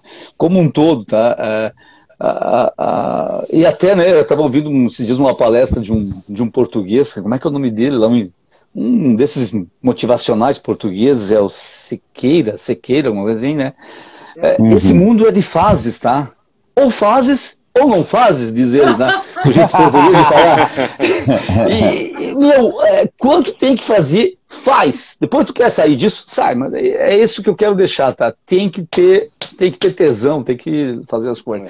Quanto ao, ao, vinho e companhia, né, eu acho que não tem muito que deixar, né, nós já temos gente que veio antes de nós que já tem um legado muito bacana e é continuar a aprimorar, né, o, eu estou aqui com tô aqui com um trio sensacional, né, que cada um a seu jeito, né, vamos dizer que nós três estamos do lado produtivo, né, aqui na minha tela está assim, né, então por isso que fiz assim, tá, estamos aqui, é, eu, Miguel e o Lucas, do lado produtivo, mas a Ana também faz muito, né, no, no, no sentido uhum. da cadeia do vinho, né, então, creio que uh, não é uma questão de achar que estamos fazendo bastante. Nunca é o bastante, tá? tá Nunca é o suficiente. Mas acho que todos nós estamos fazendo bastante, tá? Pelo, pela essa questão de vinho no Brasil, tá? Nós estamos num momento sensacional do vinho brasileiro. Tem algumas coincidências envolvidas ali, eu concordo, tá? Alguns minimizam isso, eu já não minimizo. Eu acho que tem umas coincidências, tem umas coincidências positivas, mas tem um construto do vinho brasileiro que vem muito forte aí, é, de, desde os anos 90, vamos dizer, acelerado nos anos 2000 por umas pressões aí conjunturais e nos últimos anos um crescendo assim bem mais sólido, né?